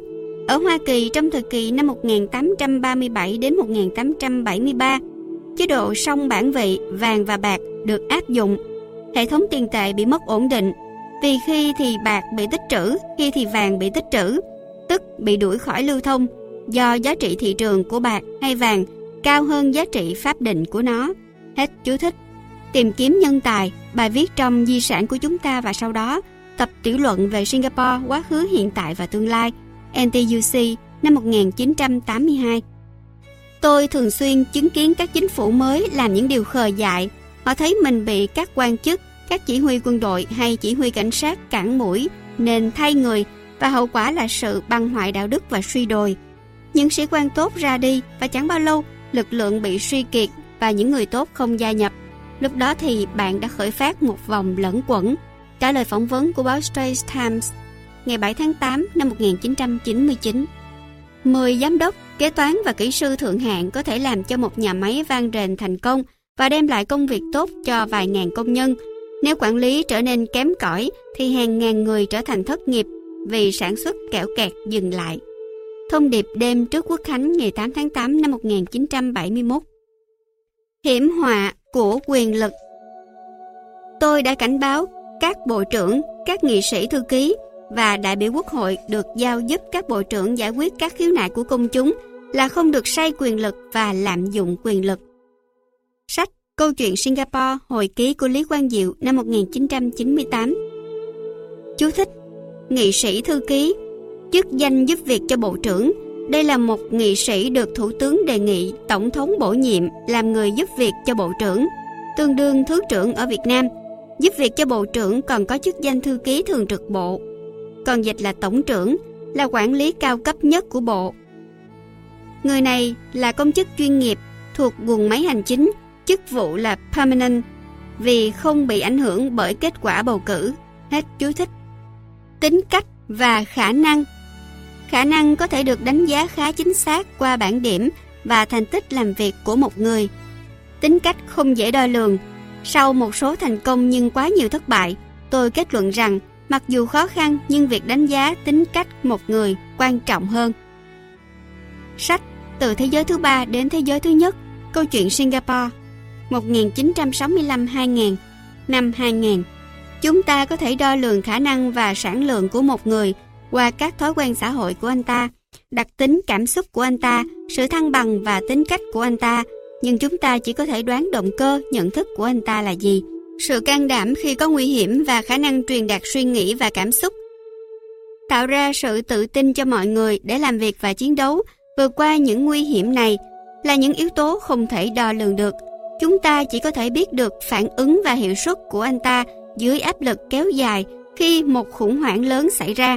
Tất cả những gì chúng ta cần là một phi đội trưởng, một thuyền trưởng với phó 1 và phó 2 đều có những phẩm chất để trở thành thuyền trưởng.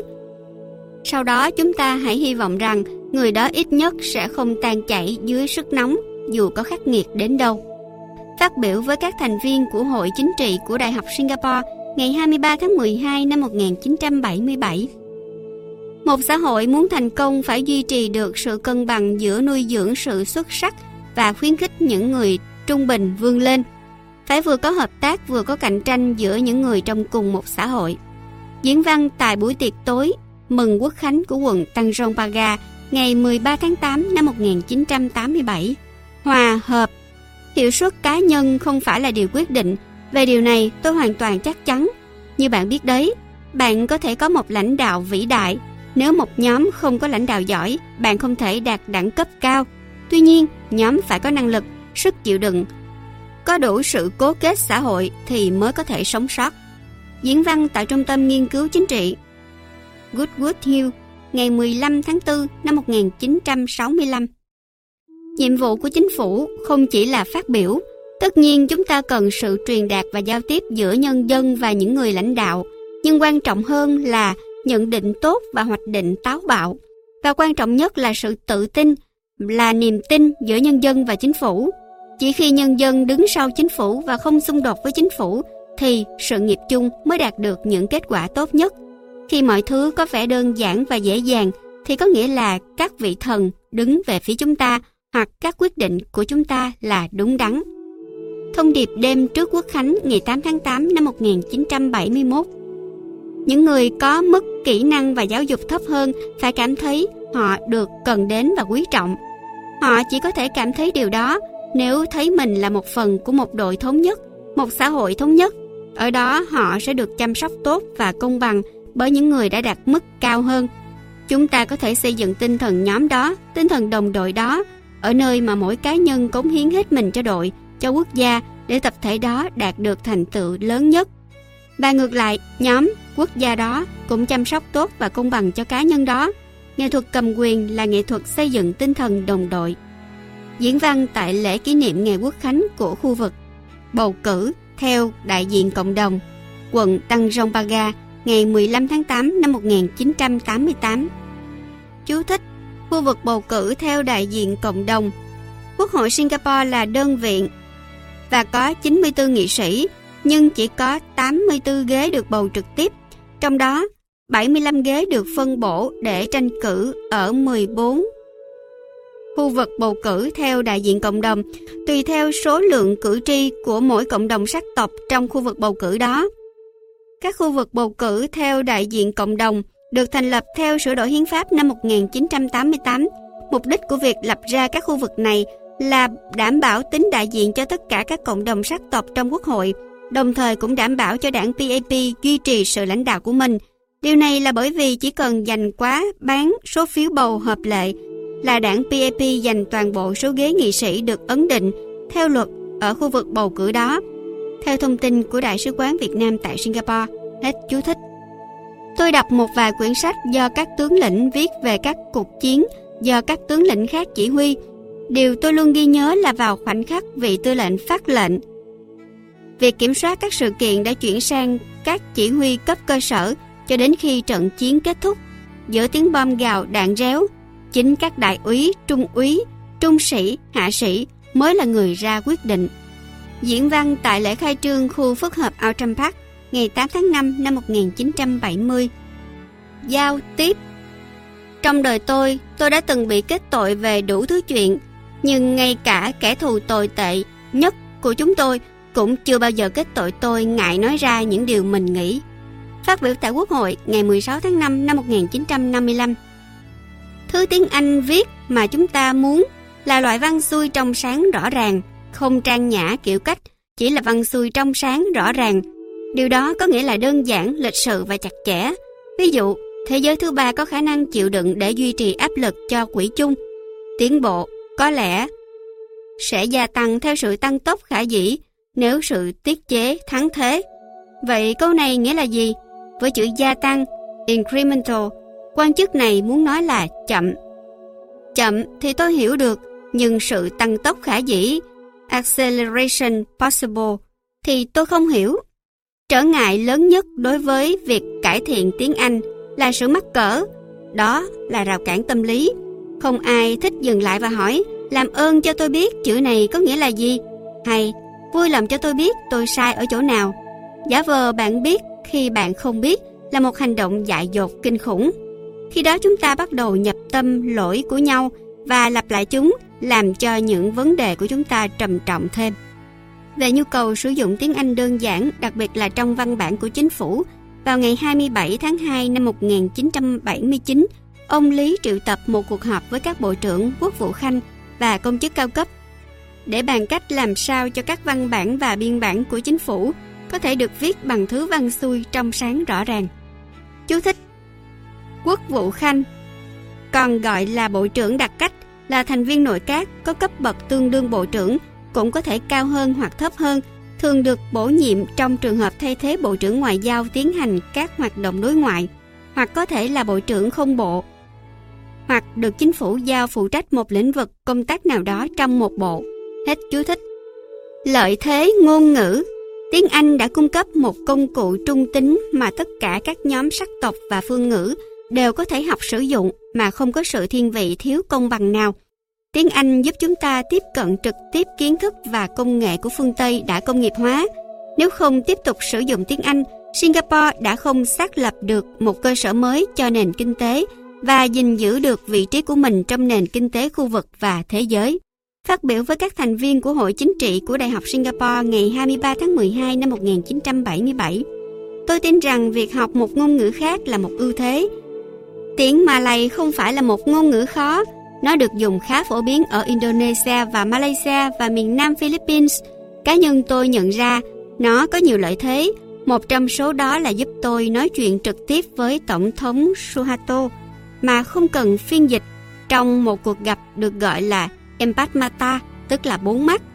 Dù một người phiên dịch có đáng tin cậy đến mấy, thì sự hiện diện của anh hay cô ta cũng hạn chế đối thoại tự do và những phản ứng tự nhiên. phát biểu với các thành viên của Hội Chính trị của Đại học Singapore ngày 23 tháng 12 năm 1977.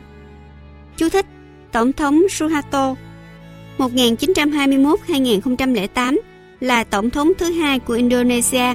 Ông giữ chức vụ từ năm 1967 đến năm 1998. Hết chú thích. Khi từ chối, bạn chẳng mất gì khi lịch sự. Câu trả lời là không, nhưng vui lòng nói một cách lịch sự và cho biết lý do. Họ đến gặp tôi, họ vận động hành lang các nghị sĩ, họ vận động hành lang vị bộ trưởng. Trong các phiên tiếp xúc cử tri, mấy gã từ các khu vực bầu cử khác đến và tôi lịch sự bảo họ không, các anh hãy tìm mấy nghị sĩ của các anh và nếu họ vô tình là người của khu vực bầu cử của tôi, tôi sẽ nghe họ nói. Tôi cho gửi thư và ra chỉ thị. Hãy giải thích cho tôi tại sao từ chối. Đừng thay đổi từ không đồng ý thành đồng ý. Đừng trở thành kẻ ngốc. Nếu có lý do từ chối, phải giữ vững lập trường nhưng phải giải thích một cách lịch sự. Phát biểu với các công chức cao cấp tại nhà tưởng niệm Victoria ngày 30 tháng 9 năm 1965, khi trình bày, tôi đủ can đảm để nhân dịp này phân phát một số tài liệu giống như cứu thế quân phân phát các tài liệu cho những người mà họ hy vọng sẽ cải đạo. Chú thích Cứu Thế Quân Một hệ phái tinh lành thuộc cộng đồng kháng cách Cũng là một tổ chức xã hội với các hoạt động từ thiện được tổ chức giống mô hình quân đội. Hết chú thích. Và nếu tôi làm cho một hai người thay đổi quan điểm thì cũng đáng nỗ lực nhưng tôi hoàn toàn chắc chắn rằng các bạn không đến đây để chờ tôi nói theo cuốn sách quảng cáo. Đầu tiên là vì tôi không biết nội dung cũng như người viết ra nó. Thứ hai, bởi vì tôi không nghĩ mọi người gia nhập cứu thế quân nhờ cuốn sách mỏng họ được phát tại các cuộc gặp. Cuối cùng, điều gì đó phải làm họ xúc động, điều gì đó phải bùng cháy trong họ. Và tôi đang hy vọng rằng trong số cử tọa rất cao quý và đầy quyền lực đang ngồi đây cùng tôi tại bữa tiệc trưa này tôi có thể làm bùng cháy một hai công ty. Phát biểu tại bữa tiệc trưa do Viện Quản lý Australia tổ chức tại khách sạn Australia, Sydney, ngày 22 tháng 3 năm 1965. Thực hiện lời hứa Đó là một chiến dịch trọn vẹn và phấn khởi. Đã có vài khoảnh khắc ngớ ngẩn và vài vấn đề ngớ ngẩn bởi vì các đối thủ của chúng tôi là những kẻ liều lĩnh nhưng ngu ngốc. Họ tin rằng sự ba hoa và dối trá có thể thay thế cho những nguyên tắc Tôi tự tin rằng nhân dân Singapore sẽ dạy cho những kẻ phiêu lưu chính trị này và tất cả những kẻ hy vọng theo bước họ một bài học mà họ sẽ không sớm quên. Bài học là thế này, nếu sau khi bạn được bầu, bạn quên những điều bạn đã nói khi tranh cử, người ta sẽ không bao giờ tin những gì bạn nói lần tới. Bạn chỉ có thể lừa người dân một lần. Thông điệp trước ngày bầu cử 29 tháng 5 1959 được đăng trên báo Straits Times vào ngày bầu cử 30 tháng 5 năm 1959. Những điều bạn nói, bạn phải định làm và những điều bạn định làm, bạn phải làm. Tại một cuộc đối thoại với các sinh viên trường quản lý Skolkovo, Moscow, tháng 9 năm 2009. Hoạch định, chuẩn bị cho cơ hội. Bất cứ khi nào tôi đến thăm một khu vực bầu cử, sau một vài năm, tôi đều thấy vùng phụ cận thay đổi theo hướng tốt lên người dân ăn mặc đẹp hơn, khỏe mạnh hơn và thư thái hơn. Điều này có thể xảy ra là vì chúng tôi đã chuẩn bị bản thân, hoạch định tương lai và tận dụng mọi cơ hội trời cho. Bạn có thể gặp tất cả những điều may mắn trên đời, nhưng nếu bạn không chuẩn bị, không thích hợp và sẵn sàng tận dụng cơ hội, thì vận may sẽ trôi qua. Diễn văn tại lễ kỷ niệm 10 năm thành lập Trung tâm Cộng đồng Jalan Tenteram ngày 27 tháng 6 năm 1970 xác lập vị trí. Người Singapore không thể phụ thuộc vào vận may hay lòng từ thiện, chỉ bằng cách hoạch định cẩn thận và triển khai quyết liệt mới có thể đảm bảo là chúng ta sẽ sống sót. Nằm giữa tuyến đường từ Nhật đi châu Âu, chúng ta phải làm cho Singapore trở thành nơi tốt nhất để tiếp tế hậu cần và sửa chữa tàu thủy, cả trong ụ khô lẫn khi tàu ở dưới nước. Một khi chúng ta đã xác lập vị trí của mình như một trung tâm sửa chữa và đóng tàu, chúng ta sẽ duy trì được vị trí trong một thời gian rất dài. Bởi vì một khi uy quyền đã được xác lập, dù là một sân bay, bến cảng hay nhà máy đóng tàu, rất khó để bất cứ nước nào khác hất cẳng chúng ta. Họ phải cạnh tranh với những trung tâm đã có tiếng tăm, có phương tiện ưu việt hơn, kỹ năng và chuyên môn cao hơn, cùng những khách hàng lâu năm. Diễn văn tại lễ kỷ niệm ngày quốc khánh của khu vực bầu cử Telok Blangah ngày 22 tháng 4 năm 1971. Kế thừa Rốt cuộc là một chính phủ chúng ta sẽ được đánh giá không phải chỉ qua hiệu suất của chính mình, mà còn qua việc liệu chúng ta có tạo ra sự liên tục trong chất lượng và sinh lực của nền lãnh đạo chính trị đối với xã hội hay không. Người ta nói về một thủ tướng châu Á rất được yêu quý. Ông ta tại nhiệm quá lâu đến nỗi khi ông chết thì giống như một cây đa gãy đổ mà không có cây con nào đang mọc bên dưới hay quanh nó sẵn sàng thay thế nó. Và thế là kết thúc sự thống trị của ông và thế hệ ông đối với toàn bộ đất nước. Hiện có và luôn sẽ có những người tài trẻ hơn và chúng ta phải chuyển giao cho nhân tài trẻ đó kiến thức, bí quyết kỹ thuật, các phương pháp trị nước tốt đã được thử nghiệm và chứng minh hiệu quả. Chỉ khi đó năng lực mới mẻ, sự cống hiến và sự thành thật về mục đích mới có thể biểu đạt và phù hợp với tâm trạng của một thế hệ trẻ hơn, vốn chắc chắn là khác biệt. Diễn văn tại Quốc hội ngày 30 tháng 11 năm 1967 Một quyết định khó khăn là rút lui vào cuối năm 1990. Tôi tự hỏi mình, điều gì khó khăn hơn? Rút lui vào lúc đó, khi tôi vẫn còn có thể giúp thủ tướng mới hoàn thiện đội ngũ của anh ta và học cách điều hành công việc, hay rút lui sau một nhiệm kỳ 5 năm nữa, khi tôi đã già hơn và chậm chạp hơn trong các phản ứng của mình. Tôi đã quyết định tốt hơn là rút lui khi tôi vẫn còn khỏe. Singapore có sống sót được không Lý Quang Diệu? Bài phát biểu tại câu lạc bộ báo chí Singapore ngày 7 tháng 6 năm 1996. Cuối cùng thì hệ thống của bạn phản ánh phẩm chất của những người vận hành nó. Và chúng ta không bao giờ quên điều đó. Vấn đề chỉ đơn giản như vậy. Nếu chúng ta không tiếp tục chiêu mộ, nhân tài như chúng ta đã làm trong 5 năm qua, dần dần chúng ta sẽ héo úa và chết. Chỉ nếu chúng ta tiếp máu và mạnh khỏe hơn trong 5 năm tới, chúng ta mới có thể đối mặt với thế giới vào cuối quãng thời gian đó với sự tự tin và chắc chắn phù hợp với một chính đảng đã tận sức vì đa số nhân dân. Và bạn chỉ có thể chiêu mộ nếu bạn thuyết phục được những người bạn định chiêu mộ rằng bạn đang làm điều đó cho một sự nghiệp đáng theo đuổi. Diễn văn tại Quốc hội lập hiến ngày 21 tháng 7 năm 1959. Chú thích Quốc hội lập hiến Cơ quan lập pháp của Singapore tồn tại từ năm 1955 đến 1965, tiền thân của Quốc hội Singapore ngày nay. Hết chú thích. Những nguyên tắc điều hành Đảm bảo mọi nút nhấn đều hoạt động. Tôi muốn đảm bảo rằng mọi nút nhấn đều hoạt động và ngay cả nếu lâu lắm bạn mới sử dụng nó một lần, vui lòng chắc chắn vào mỗi buổi sáng là nó hoạt động. Và nếu nó không hoạt động khi tôi tình cờ có mặt quanh đó, ai đó sẽ gặp rắc rối bởi vì tôi không muốn sự lộm thuộm. Phát biểu với các công chức cao cấp tại nhà tưởng niệm Victoria ngày 30 tháng 9 năm 1965. Đối diện sự thật, chúng tôi chấp nhận bản chất con người như nó vốn có. Sau đó chúng tôi xây dựng hệ thống của chúng tôi trên cơ sở đó. Hệ thống của bạn phải chấp nhận rằng bản chất con người là như thế. Bạn làm cho mọi người đóng góp nhiều nhất cho xã hội bằng cách thưởng hay phạt. Nếu bạn lấy quá nhiều từ phần quyền lợi của tầng lớp trên, họ sẽ bỏ ra nước ngoài. Sách Những sự thật khó khăn để giúp Singapore đi tới năm 2011 Không bao giờ thất vọng, không bao giờ nản chí vì thất bại. Chúng ta đã từng chịu đựng những giai đoạn thoái trào. Năm 1964 đã có hai cuộc bạo loạn của quần chúng và chúng ta không giả vờ rằng đó không phải là những cuộc bạo loạn của quần chúng. Đúng là như vậy chúng ta đối diện sự thật. Và đây là một trong những điểm mạnh nhất của Singapore, sự sẵn lòng đối diện thực tế, bao gồm cả ngày 9 tháng 8. Chúng ta từng kỷ niệm ngày 3 tháng 6, sau đó là ngày 16 tháng 9 khi chúng ta gia nhập Malaysia, sau đó trở lại 31 tháng 8, bởi vì những người khác kỷ niệm ngày 31 tháng 8. Và sau đó phải là ngày 9 tháng 8. Và thế là lấy ngày 9 tháng 8, không phải theo ý muốn của chúng ta mà do phải vậy. Khả năng đối diện sự thật dù khó chấp nhận dù đau lòng là một trong những phẩm chất lớn nhất để tồn tại. Một dân tộc có thể nhìn thẳng vào sự thật có thể tính toán các khả năng cân đông cơ hội và rồi quyết định thực hiện một cách quyết liệt sẽ không thể thất bại.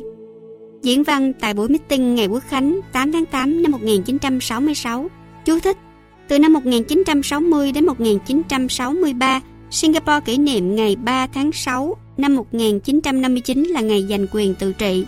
Sau đó họ kỷ niệm ngày 31 tháng 8 năm 1963 là ngày tuyên bố độc lập trên thực tế, lấy theo ngày quốc khánh của Liên bang Malaya, ngày 31 tháng 8 năm 1957 để chuẩn bị sáp nhập với Malaya, Sabah và Sarawak tạo thành Liên bang Malaysia.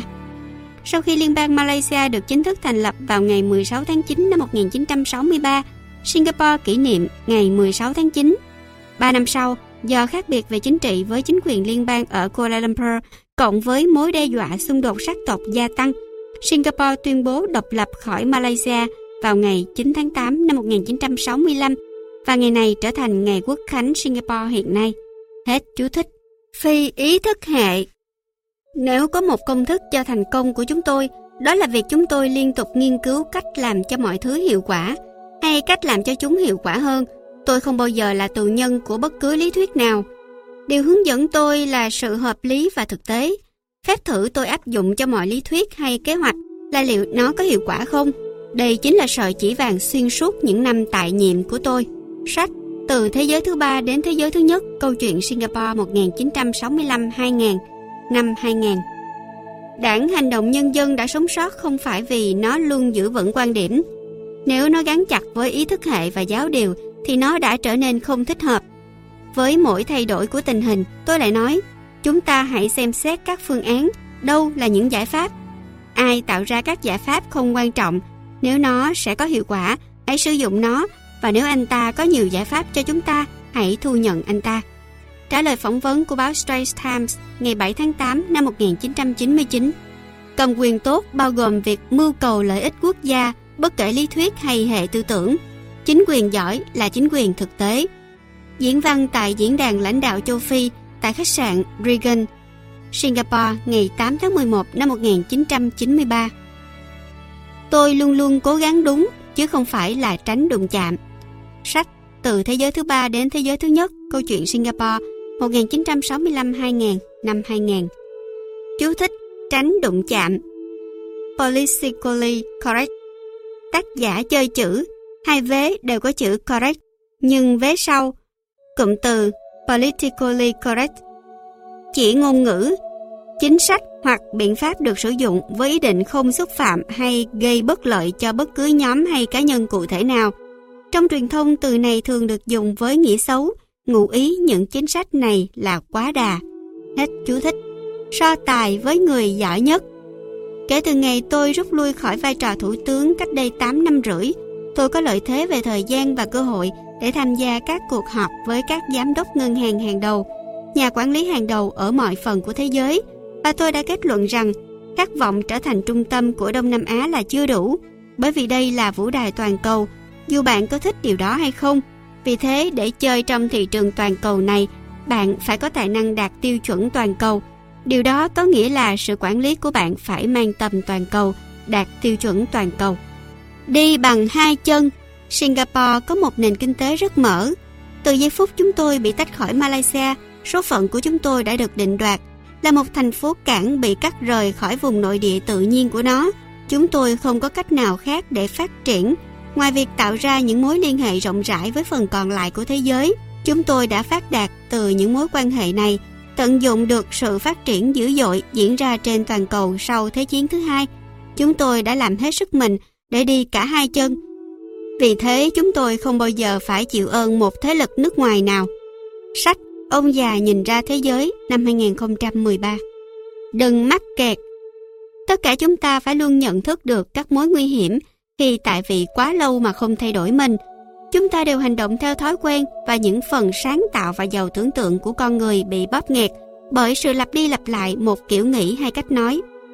Diễn văn tại Quốc hội ngày 30 tháng 11 năm 1967 Điều tôi sợ là tính tự mãn, khi mọi thứ luôn trở nên tốt đẹp hơn, mọi người có khuynh hướng muốn làm việc ít hơn và hưởng thụ nhiều hơn. Diễn văn tại lễ kỷ niệm 10 năm thành lập Trung tâm Cộng đồng Jalan Tenteram ngày 27 tháng 6 năm 1970.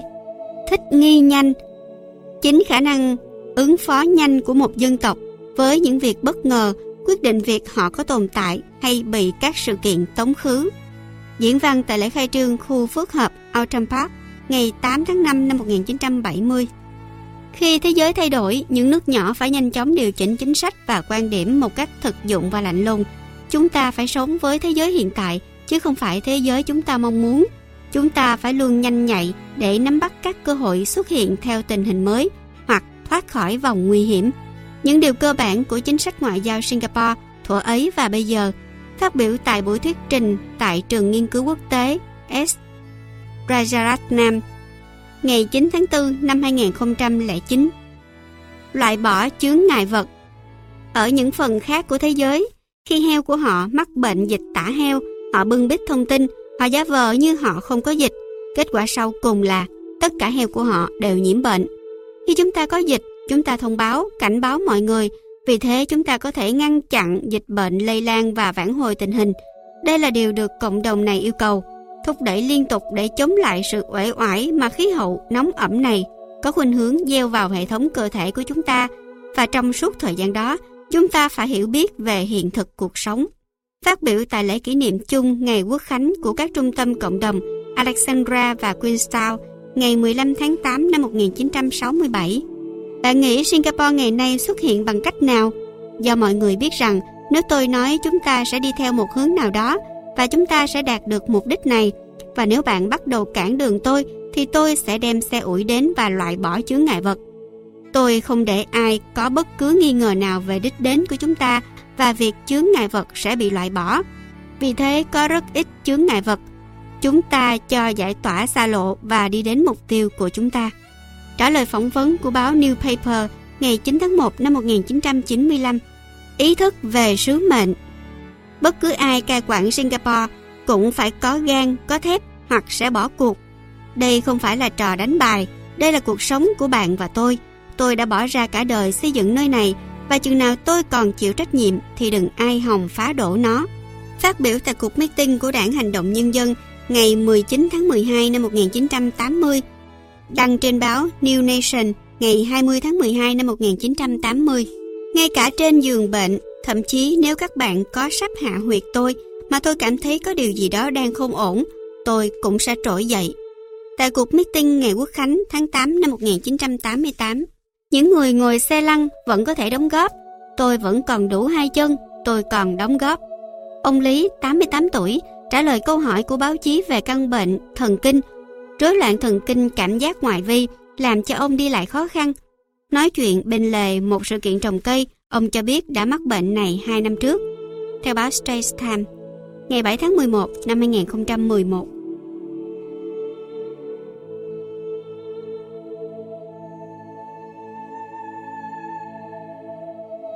Lý Quang Diệu bàn về cuộc đời Sức khỏe Suy nghĩ lại về tuổi già, chúng ta nên khuyên những người sắp nghỉ hưu rằng Đừng nghỉ hưu, hãy làm việc. Nghỉ hưu đồng nghĩa với chết. Nếu người ta cứ nghĩ rằng tôi 62 tuổi rồi, tới tuổi nghỉ hưu rồi, tôi già rồi, tôi không làm việc được nữa, giờ là lúc tôi tận hưởng cuộc sống, thì tôi cho rằng người ta đang phạm phải sai lầm lớn nhất đời mình. Chúng ta nên chết một cách năng động, nghĩa là chúng ta nên năng động cho tới lúc lìa đời.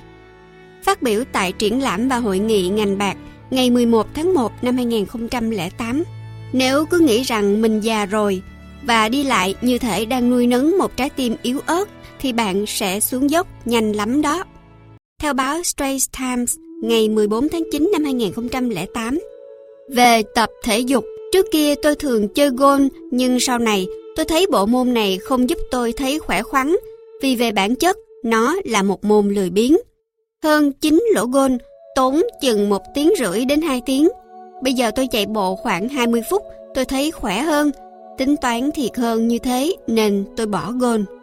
Sách Những sự thật khó khăn để giúp Singapore đi tới năm 2011 Bây giờ tôi đi bộ trên máy tập 3 lần một ngày, 12 phút vào buổi sáng, 15 phút sau bữa trưa và 15 phút sau bữa tối. Sách Ông già nhìn ra thế giới năm 2013 có hôm tôi chơi golf với một ông bạn làm bác sĩ phẫu thuật. Ông đã đọc hết những nghiên cứu mới nhất về aerobic. Ông bảo trái tim cần được đẩy tới giới hạn của nó để đẩy máu lưu thông khắp cơ thể, đồng thời cũng tăng nhịp đập lên cực đại, càng lâu càng tốt. Cách này sẽ giúp cải thiện nhịp của cơ tim và sau vài tuần cảm giác mệt mỏi sẽ biến mất. Tôi hỏi ông là ông đã tự mình thử nghiệm phương pháp đó chưa? Ông bảo ông đã chạy tại chỗ, gập đầu gối lên chạm ngực. Bài tập này khá khó với ông vì ông đã hơn 50 tuổi rồi. Thế nên ông chuyển sang đi bộ tại chỗ.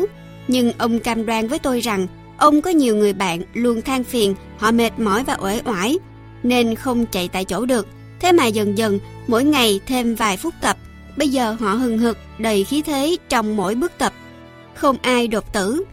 Tôi mới hỏi, liệu đấy là bạn ông hay là chuột thí nghiệm của ông? Phát biểu tại buổi tối của Hội nghị đại biểu ngành tim mạch châu Á-Thái Bình Dương lần thứ năm tại khách sạn Shangri-La ngày 13 tháng 10 năm 1972. Chúng ta đang sống một lối sống thị thành giả tạo. Quá nhiều người dùng thang máy, đi một ra trạm xe buýt, rồi lại đi thang máy lên văn phòng. Nhiều người không hề có thói quen tập thể dục hàng ngày. Thể dục thể thao rất có lợi. Sân vận động này nên được sử dụng để khuyến khích mọi người tập thể thao, chứ không chỉ xem các trận đấu. Sau khi xem xong, hãy tự mình chạy bộ và chơi thể thao. Tại lễ khánh thành sân vận động quốc gia Singapore ngày 21 tháng 7 năm 1973, dù đã 87 tuổi, tôi vẫn rất khỏe mạnh vì tôi tập thể dục mỗi ngày, chạy bộ, đạp xe và bơi. Nếu mọi người cũng làm vậy thì ai cũng sẽ khỏe khoắn cân đối như tôi. Phát biểu trong ngày gia đình tại khu vực bầu cử Tanjong Pagar ngày 23 tháng 4 năm 2011. Bàn về ăn uống, tôi thích gà chiên kỹ, đùi hoặc cánh chiên giòn, nhưng bây giờ tôi hay bỏ da. Trả lời cuộc phỏng vấn của báo Sunday Times ngày 10 tháng 5 năm 1992. Ăn nhiều hơn nhu cầu hấp thu của cơ thể không hề tốt tí nào.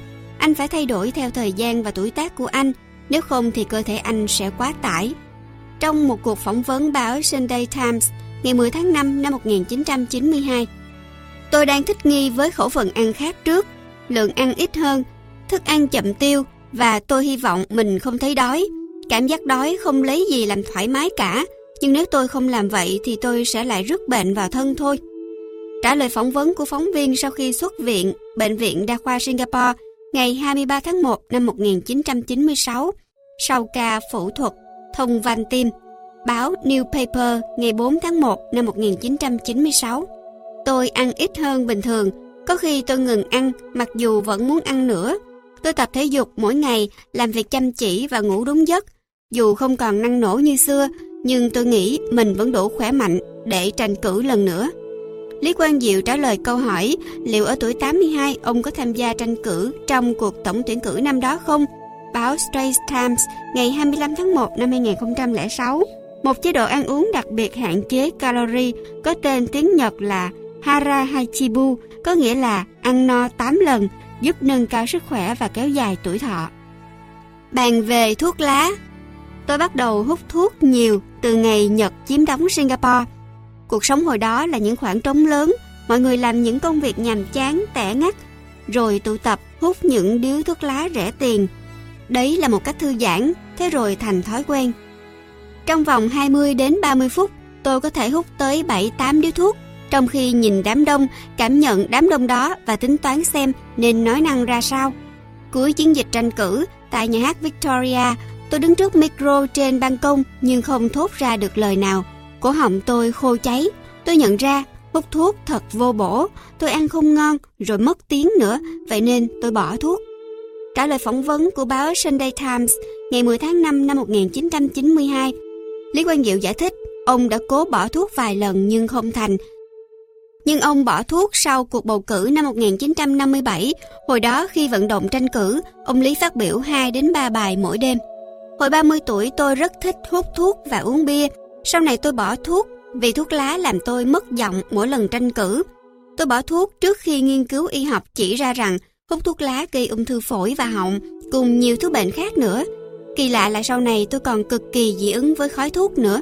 Sách Ông già nhìn ra thế giới năm 2013 Ngày trước tôi hay mơ thấy mình lại hút thuốc Tôi giật mình tỉnh giấc và rất buồn về chuyện đó Nhưng dù sao, đó cũng chỉ là mơ thôi Dẫu vậy, tôi không bao giờ đụng đến một điếu thuốc nào nữa. Tôi khuyên những ai chưa từng hút thuốc là đừng bao giờ thử. Hút thuốc chẳng lợi lộc gì, vừa gây nghiện lại vừa có hại cho bạn và những người xung quanh nữa. Trả lời phỏng vấn của báo Sunday Times ngày 10 tháng 5 năm 1992, chỉ số hạnh phúc của Lý Quang Diệu. Tôi nghĩ thời còn làm thủ tướng được 5 điểm, giờ thì được chấm 6 điểm vì không còn chuyện phải lo mỗi ngày nữa. Nhưng tôi sẽ chẳng bao giờ cho 9 điểm, khi ấy chắc hẳn là tôi phải tự mãn, eo uột và sắp khuất núi rồi. Lý Quang Diệu trả lời David wetner tác giả cuốn Crave Finding Happiness, The Blue Jones Way. Khi wetner hỏi ông Lý đánh giá mức độ hạnh phúc trên thang từ 1 đến 10. Báo Sunday Times ngày 5 tháng 12 năm 2010. Tôi tin rằng sống đời ngắn ngủi mà mạnh khỏe viên mãn còn hơn là sống lâu mà bệnh tật ủ ê. Chúng ta ai cũng phải chết. Tôi mong mình chết không đau đớn. Ngài De Gaulle từng nói, đừng sợ, đến De Gaulle cũng phải chết cơ mà. Ngài De Gaulle cũng chết, và cũng may ông chết vì đau tim trong lúc ngủ. Tất nhiên, chết trên giường ở nhà vẫn là hơn cả, chứ không phải chết trong khách sạn. Cứ thử nghĩ xem, con cái người chết sẽ cảm thấy tuổi hổ nhường nào, rồi sự hiếu kỳ của người lạ, bấy nhiêu thôi cũng đủ làm người yếu tim chết ngất.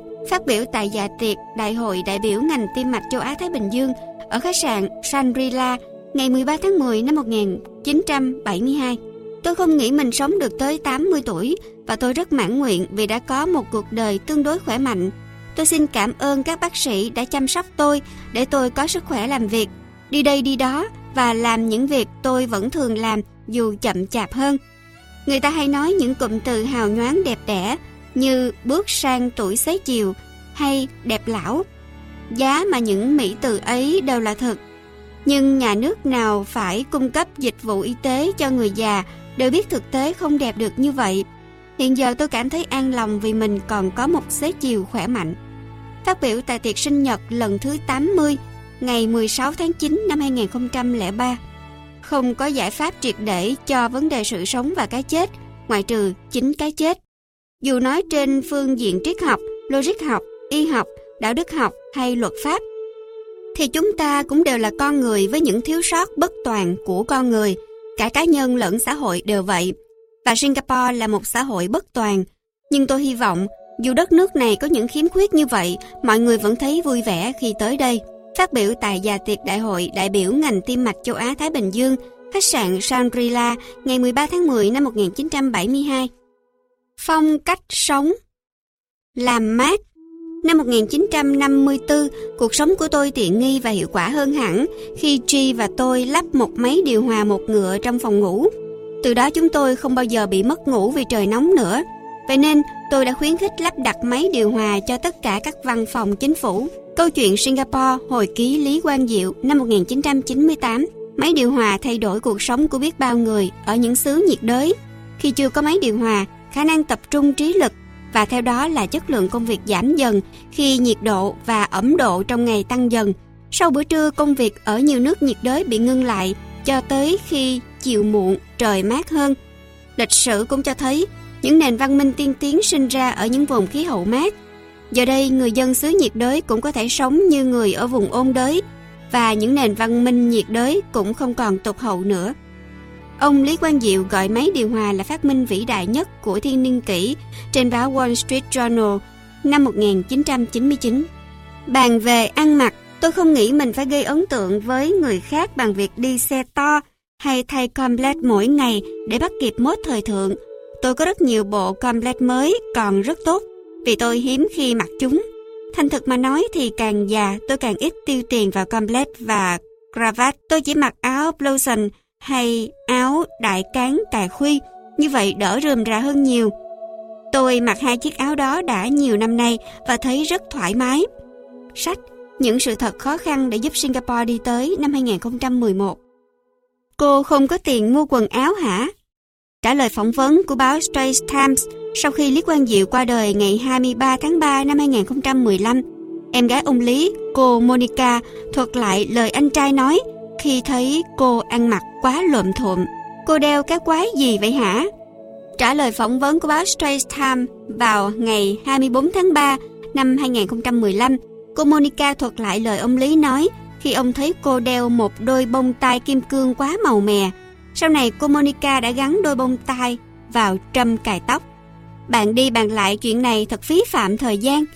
Phát biểu tại Quốc hội lập hiến ngày 15 tháng 1 năm 1957 khi nghị sĩ tranh luận về vấn đề quy định cách ăn mặc trong Quốc hội. Hình ảnh trong công chúng, chuyện gia đình tôi hạnh phúc hay lục đục không liên quan gì ở đây. Người ta luôn đánh giá tôi dựa vào khả năng của tôi và những gì tôi hứa với nhân dân. Các nhà báo điều tra có thể quan tâm và muốn viết chuyện riêng nhà tôi, nhưng chuyện đó không can hệ gì. Vấn đề là tôi có thể tập trung cho công việc hay không. Sách Những sự thật khó khăn để giúp Singapore đi tới năm 2011 Tôi có một nguyên tắc đơn giản xuyên suốt cuộc đời. Đó là những gì tôi ngại đem ra bàn luận công khai thì tôi sẽ không bao giờ lén lút làm. Còn những chuyện riêng tư tôi có thể giữ kín một thời gian, nhưng nếu mọi người biết chuyện, tôi sẵn sàng tự mình đứng ra biện hộ. Phát biểu tại Quốc hội ngày 22 tháng 5 năm 1996. Học tập Thói quen từ tuổi nhỏ Các em hãy luôn nhớ rằng những thói quen học được khi còn nhỏ rất quan trọng. Các em hãy học đứng sao cho thẳng, không uốn éo, oải oải. Nói sao cho tròn vành rõ chữ, đừng kề cà dây dưa. Hãy cư xử sao cho tốt, không bắt nạt kẻ yếu, mà hãy giúp bạn mình làm những việc họ không tự làm nổi. Ấy là những việc tốt. Nếu các em có thể luôn giữ những quy chuẩn cơ bản ấy như một phần của cuộc đời mình, thì thầy cô sẽ rất tự hào về các em. Vì như vậy là thầy cô đã làm tròn bổn phận và các em có thể có một cuộc đời tươi đẹp. Xã hội có thể phồn vinh và phát triển khi có những công dân như thế. Các em là những công dân tương lai sẽ làm đất nước này ngày một tươi đẹp hơn. Phát biểu trong ngày kỷ niệm thành lập trường trung học San Joseph ngày 15 tháng 5 năm 1967. Học tập suốt đời, ngày nào anh không thể thích nghi và thay đổi thì ngày đó anh bắt đầu suy tàn và diệt vong. Vậy đó, Ngày nào tôi không học được điều mới, tôi thấy mình lạc lõng với thế giới và là người vô dụng. Đối thoại Đại hội Công đoàn Toàn quốc Singapore ngày 23 tháng 7 năm 2003 Bàn về thay đổi Thế giới luôn vận động, thay đổi không ngừng và cuộc sống ấm êm của mọi người ngày hôm nay có thể bị đe dọa bất cứ lúc nào. Chúng ta phải sẵn sàng đưa ra những lựa chọn khó khăn để vượt qua những giai đoạn gian khó mà vươn lên một đỉnh cao mới. Không có con đường trải toàn hoa hồng đi tới thành công. Ta sẽ luôn gặp phải thay đổi trong môi trường sống và làm việc, hay thay đổi trong toàn hệ thống này. Nhưng ta phải sẵn sàng uống liều thuốc đắng nếu cần. Phát biểu tại loạt hội thảo người tiên phong Singapore do báo Straits Times và Ủy ban Phát triển Kinh tế phối hợp tổ chức ngày 7 tháng 8 năm 2007 bàn về hưởng thụ. Cuộc đời không phải chỉ có mỗi ăn, uống, tivi và điện ảnh, Đầu óc con người phải biết sáng tạo, biết tự thỏa mãn, không nên chỉ dựa vào mấy thứ đồ công nghệ để giải trí. Phát biểu nhân dịp Tết Nguyên đán và lễ hiến sinh Hari Raja Haji tại Trung tâm Cộng đồng Rosen ngày 28 tháng 2 năm 1970, nhục hình. Tôi từng bị thầy hiệu trưởng đánh đòn. Thầy D.W. MacLeod rất nghiêm khắc và công tâm, kỷ luật thầy đưa ra áp dụng cho tất cả mọi người, không phân biệt người này người kia. Hồi đó học sinh nào đi muộn 3 lần trong một học kỳ đều bị phạt đánh ba roi. Tôi luôn dậy muộn, tôi thức khuya giỏi nhưng không dậy sớm được. Lần đó tôi đi muộn tới lần thứ ba trong một học kỳ năm 1938. Thầy chủ nhiệm đã dắt tôi tới gặp thầy Mark Leot. Thầy hiệu trưởng biết tôi vì tôi đã từng nhận rất nhiều giải thưởng và học bổng. Nhưng tất nhiên tôi vẫn không được tha. Tôi nằm xuống ghế và nhận ba roi. Tôi chắc là thầy không nương tay. Tôi không tài nào hiểu nổi tại sao các nhà sư phạm phương Tây lại phản đối nhục hình gây gắt đến vậy. Tôi và bạn đồng lứa có sao đâu. Sách Câu chuyện Singapore, hồi ký của Lý Quang Diệu, năm 1998 Bàn về công nghệ Công nghệ thay đổi nhanh đến mức nếu người lao động của chúng ta không theo kịp thời đại thì chẳng mấy chốc mà họ mất việc vì không thể làm chủ nổi máy móc tối tân hiện đại. Tôi đã bảy mươi mấy tuổi rồi mà vẫn đang học công nghệ mới đây. Lý Quang Diệu kể về nỗ lực học dùng máy vi tính của ông. Ông học vi tính để giao tiếp với các thành viên nội các qua email. Báo New Paper ngày 5 tháng 5 năm 1995. Kể cả không phải là CEO thì như vậy cũng không được. Tất cả người dân trong độ tuổi lao động ở nước ta phải làm quen với máy tính và Internet. Tại tiệc mừng lễ quốc khánh 13 tháng 8 năm 2000, ở quận Tanjong ông Lý Quang Diệu kể có mấy CEO người Mỹ ông gặp luôn giao cho thư ký soạn sẵn tài liệu trên laptop. Sau đó, khi thuyết trình tại cuộc họp, họ chỉ việc ấn nút lên xuống. Internet Chúng ta không thể kiểm duyệt Internet vì người dân có thể chuyển sang dùng máy chủ ở nước ngoài. Gia đình, nhà trường và bạn bè phải có nghĩa vụ giáo dục thanh niên ta đừng phí thời gian vào các trang khiêu dâm vô bổ. Chúng ta đang sống trong một thế giới toàn cầu hóa và chúng ta phải học cách thích nghi và sống một cuộc đời có ý nghĩa. Có vậy, chúng ta mới có thể thành công. Nếu một người suốt ngày chỉ đâm đầu vào phim khiêu dâm, ma túy và cá độ trên mạng, thì đời anh ta coi như tiêu rồi đó. Trả lời phỏng vấn của kênh truyền hình National Geographic tháng 7 năm 2009. Học ngôn ngữ Không ai có thể thành thạo hai thứ tiếng như nhau. Nếu anh nghĩ anh làm được thì anh đang tự dối lừa bản thân đó. Phát biểu tại lễ khánh thành Trung tâm Tiếng Hoa Singapore, báo Straits Times ngày 22 tháng 11 năm 2009. Tôi có một lời khuyên cho các vị phụ huynh, đừng quá nặng nề nếu con em mình chưa giỏi ở bậc tiểu học và trung học. Hãy để cho chúng nghe được âm, hiểu được từ và cấu trúc câu. Các em không nhất thiết phải đạt điểm A hay A cộng, nhưng chúng phải có cảm quan về thứ ngôn ngữ ấy. Vậy nên tôi khuyên các bậc phụ huynh và các em học sinh dù có khó khăn gì thì cũng cứ cố gắng. Đừng nản lòng mà để mình tuột dốc. Nếu không, các em sẽ đánh mất những thứ rất quý giá. Đăng trên báo Straits Times ngày 15 tháng 7 năm 2007. Ngày nay Trung Quốc đang nổi lên là một đầu tàu kinh tế. Khắp nơi trên thế giới người ta mong có được sự am hiểu tiếng Hoa và nền văn hóa Trung Hoa của chúng ta. Chúng tôi cũng mong người gốc Mã Lai giữ tiếng Mã Lai. Khi đó, làm ăn buôn bán với Malaysia, với Indonesia sẽ dễ dàng. Chúng tôi cũng muốn một số công chức không phải người gốc Mã Lai hiểu tiếng Mã Lai. Người gốc Ấn cũng phải giữ ngôn ngữ của họ. Tiếng Tamil, tiếng Urdu, tiếng Hindi và tiếng Punjabi. Cả người gốc Ả Rập ở nước ta nữa. Chúng tôi cũng đang giúp người gốc Ả Rập vực dậy tiếng Ả Rập để có thể kết nối và làm ăn với các nước vùng vịnh. Bàn về khả năng nói song song tiếng mẹ đẻ và tiếng Anh của người Singapore giúp mang lại lợi thế kinh tế và văn hóa như thế nào cho người dân và đất nước Singapore. Báo Straits Times ngày 15 tháng 7 năm 2007 Ngẫm lại tôi nghĩ hồi đó nếu các bậc cha mẹ Singapore can đảm hơn tôi đã có thể áp dụng một khóa học đặc biệt ở bậc tiểu học để một số em học tiếng Hoa nhiều hơn tiếng Anh tạo điều kiện để tiếng Hoa ăn sâu vào các em đặc biệt là những em xuất thân trong gia đình nói tiếng Anh như bây giờ chúng ta thấy, nhiều em vật lộn với tiếng Hoa ở trường, ở công sở và trong cuộc sống. Nhưng các bậc phụ huynh và học sinh Singapore thích tiếng Anh vì họ có thể đạt điểm cao. Ở một mặt nào đó thì họ có lý, bởi nếu tiếng Hoa của anh xuất sắc mà tiếng Anh chỉ nhàn nhàn thì anh đã bất lợi rồi đó. Sách Những sự thật khó khăn để giúp Singapore đi tới năm 2011 nếu anh chỉ đọc và hiểu được mỗi tiếng Anh thì anh đang gặp bất lợi cực kỳ lớn bởi anh không biết được những gì đang xảy ra ở phần lớn nước Singapore này. Vận động tranh cử vào giờ nghỉ trưa ở quảng trường Fullerton ngày 20 tháng 12 năm 1976. Phương ngữ tiếng Hoa Học phương ngữ chỉ là làm nặng thêm nỗi khổ của con em chúng ta, lấy mất thời gian và công sức Lẽ ra chúng có thể dành để học tiếng Anh và tiếng quan thoại. Phương ngữ còn gây cản trở việc học tiếng Anh và tiếng quan thoại vì khác biệt về từ vựng, âm vị và cú pháp.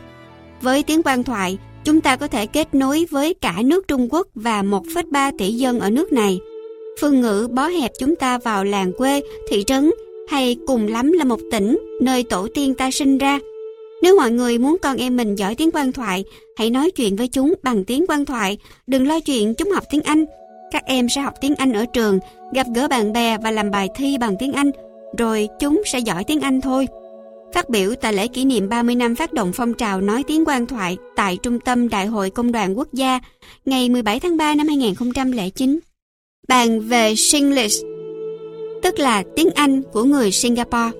Người Singapore thêm từ tiếng Hoa và tiếng Mã Lai vào Singlish của mình, đồng thời thêm nghĩa khác cho những từ tiếng Anh như blur, tức là mờ, để chỉ blank, tức là khoảng trống.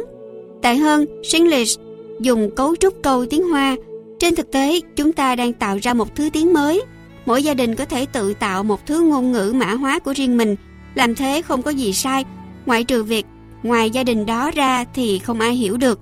Chúng ta học tiếng Anh để hiểu thế giới và để thế giới hiểu chúng ta. Phát biểu tại già tiệc mừng ngày quốc khánh ở Tanjong Paga, ngày 14 tháng 8 năm 1999. Ngôn ngữ và bản sắc, Tại sao tôi cương quyết chủ trương tất cả người dân Singapore phải học tiếng mẹ đẻ? Tại sao tôi kiên trì chủ trương người Hoa học tiếng Hoa? Các bậc phụ huynh người Hoa cho con đi học trường Anh ngữ với hy vọng tương lai sáng lạng hơn cho con em dễ bỏ qua tiếng Hoa. Tiếng Anh là ngôn ngữ được nói trên khắp thế giới, ngay cả học sinh ở Trung Quốc cũng học tiếng Anh. Vậy tại sao tôi lại kiên trì chủ trương học sinh học ngôn ngữ thứ hai là tiếng Hoa? Bởi vì tôi tin rằng ngôn ngữ truyền tải giá trị. Học tiếng Hoa nghĩa là thẩm thấu những giá trị cốt lõi của lịch sử, truyền thống và văn hóa Trung Hoa. Nho giáo coi trọng trung, hiếu, nhân, nghĩa, lễ, trí, tính, những yếu tố cực kỳ quan trọng trong việc xây dựng nhà nước, cũng như giáo dục công dân văn minh có những phẩm chất cá nhân tốt đẹp. Những giá trị ấy sẽ làm nền tảng văn hóa vững chắc cho dân tộc ta khi chúng ta thích ứng với thế giới thay đổi nhanh chóng. Để giỏi cả tiếng Anh lẫn tiếng Hoa cần nỗ lực rất lớn, nhưng chúng ta phải nỗ lực để tồn tại như một xã hội xuất chúng. Dân ta không chỉ phải học tiếng Hoa, mà người gốc Mã Lai cũng phải học tiếng Mã Lai, người gốc Tamin học tiếng Tamin Trường lớp ở Singapore phải dạy tiếng mẹ đẻ, văn hóa và những giá trị cơ bản cho con em những dân tộc trên đất nước ta. Con em chúng ta phải học giỏi cả tiếng Anh và tiếng mẹ đẻ. Sau khi ra trường, dần già các em sẽ hiểu và biết ơn các bậc cha mẹ đã không chọn cho chúng con đường dễ dãi là học một thứ tiếng. Thách thức suốt đời tôi, hành trình song ngữ của Singapore năm 2011. Đầu tư, bong bóng, ắt nổ. Có một giai đoạn đảo điên người ta làm ăn quá dễ dãi, sáng mua, chiều bán kiếm lời. Với những người ham kiếm lợi thì chính phủ chẳng làm được gì mấy để ngăn lòng tham và sự điên rồ của họ. Nhiều người mất tiền vào chơi hụi vì ham những món lãi suất cao. Những người đầu cơ vào sàn chứng khoán sẵn sàng làm liều, nhất là khi họ có rất ít kiến thức về các công ty cổ phần, thị trường tiền tệ quốc tế và các vấn đề ngang giá tiền và dòng chảy đầu cơ tiền ngắn hạn. Khi nền kinh tế đang phát triển ở mức 10% một năm, nó không thể phát triển 10% một tuần được bong bóng ắt nổ thôi. Phát biểu với 500 người đứng đầu các nhóm cộng đồng nhân dịp Tết Nguyên đán ở Istana ngày 17 tháng 2 năm 1973, báo Straits Times ngày 19 tháng 2 năm 1973. Trong tuần trước khi diễn ra bài phát biểu này, chỉ số cổ phiếu ST Industrial Ordinary đạt mức 611,36 điểm, nhưng chỉ 10 ngày sau đó, chỉ số này đã giảm xuống còn 455,69 điểm vào ngày 27 tháng 2 năm 1973 khi ngân hàng thắt chặt tín dụng và luật chứng khoán được trình ra Quốc hội cho phép Bộ trưởng Tài chính quyền hạn lớn hơn trong việc điều chỉnh hoạt động của thị trường chứng khoán và cấm một số hình thức mua bán cổ phiếu nhất định. Về chu kỳ, hãy nhớ rằng giá bất động sản lên xuống theo chu kỳ. Khi giá lên, đừng tưởng là nó cứ thế lên mãi, lên mãi mà mua nhà to hơn. Bùng nổ và đổ vỡ là bản chất của các chu kỳ kinh doanh. Mọi người phải lèo lái qua cơn suy thoái và trỗi dậy mạnh mẽ hơn. Phát biểu tại Tăng Rong Paga nhân dịp Tết Nguyên đán ngày 11 tháng 2 năm 2008. Các mối quan hệ Yêu Tôi không tin có tình yêu ngay từ cái nhìn đầu tiên. Tôi nghĩ đó hẳn là sai lầm khủng khiếp. Nếu bị cuốn hút vì vẻ bề ngoài thì rồi người ta sẽ hối hận thôi. Sách những sự thật khó khăn để giúp Singapore đi tới năm 2011. Bác mong con lấy được bằng tiến sĩ và kiếm được bạn trai. Trả lời cô nghiên cứu sinh tiến sĩ khi cô hỏi ông Lý về tính cố kết xã hội trong một sự kiện tại Đại học Kỹ thuật Nan Giang. Sau khi trả lời, ông Lý hỏi cô sinh viên 27 tuổi về đời tư của cô và khuyên cô nên sinh con trước tuổi 35. Bàn về xu hướng tính dục, đồng tính không phải là một phong cách sống người ta có thể đọc trong các sách và đủ loại bài viết khoa học rằng đó là do khác biệt về gen. Họ sinh ra đã vậy. Nếu hai người đàn ông hay hai người đàn bà yêu nhau, hãy để cho họ yên. Sách Những sự thật khó khăn để giúp Singapore đi tới năm 2011. Chọn vợ, chọn chồng. Hãy lấy vợ lấy chồng vì con người của chính chúng ta Cứ nhìn quanh anh em họ hàng của bạn mà xem, ngoài đời cũng toàn những người như vậy đó. Nếu bạn cố tìm người như trong phim truyền hình lãng mạn Singapore thì không bao giờ có đâu. Rồi bạn sẽ mất cả đời đi tìm một anh chồng trong mộng không tồn tại trên đời này. Hay một cô gái chỉ tồn tại với lớp trang điểm cực khéo. Phát biểu tại lễ diễu hành ngày Quốc Khánh 14 tháng 8 năm 1988. Tôi thấy nhiều người sinh ra trong gia đình bác sĩ là kết hôn với bác sĩ. Lấy vợ lấy chồng không giỏi giang thông minh bằng mình, mệt óc lắm. Và con cái họ cũng không thể công thành danh toại được. Tôi đã sống đủ lâu để chứng kiến bao nhiêu trường hợp như thế.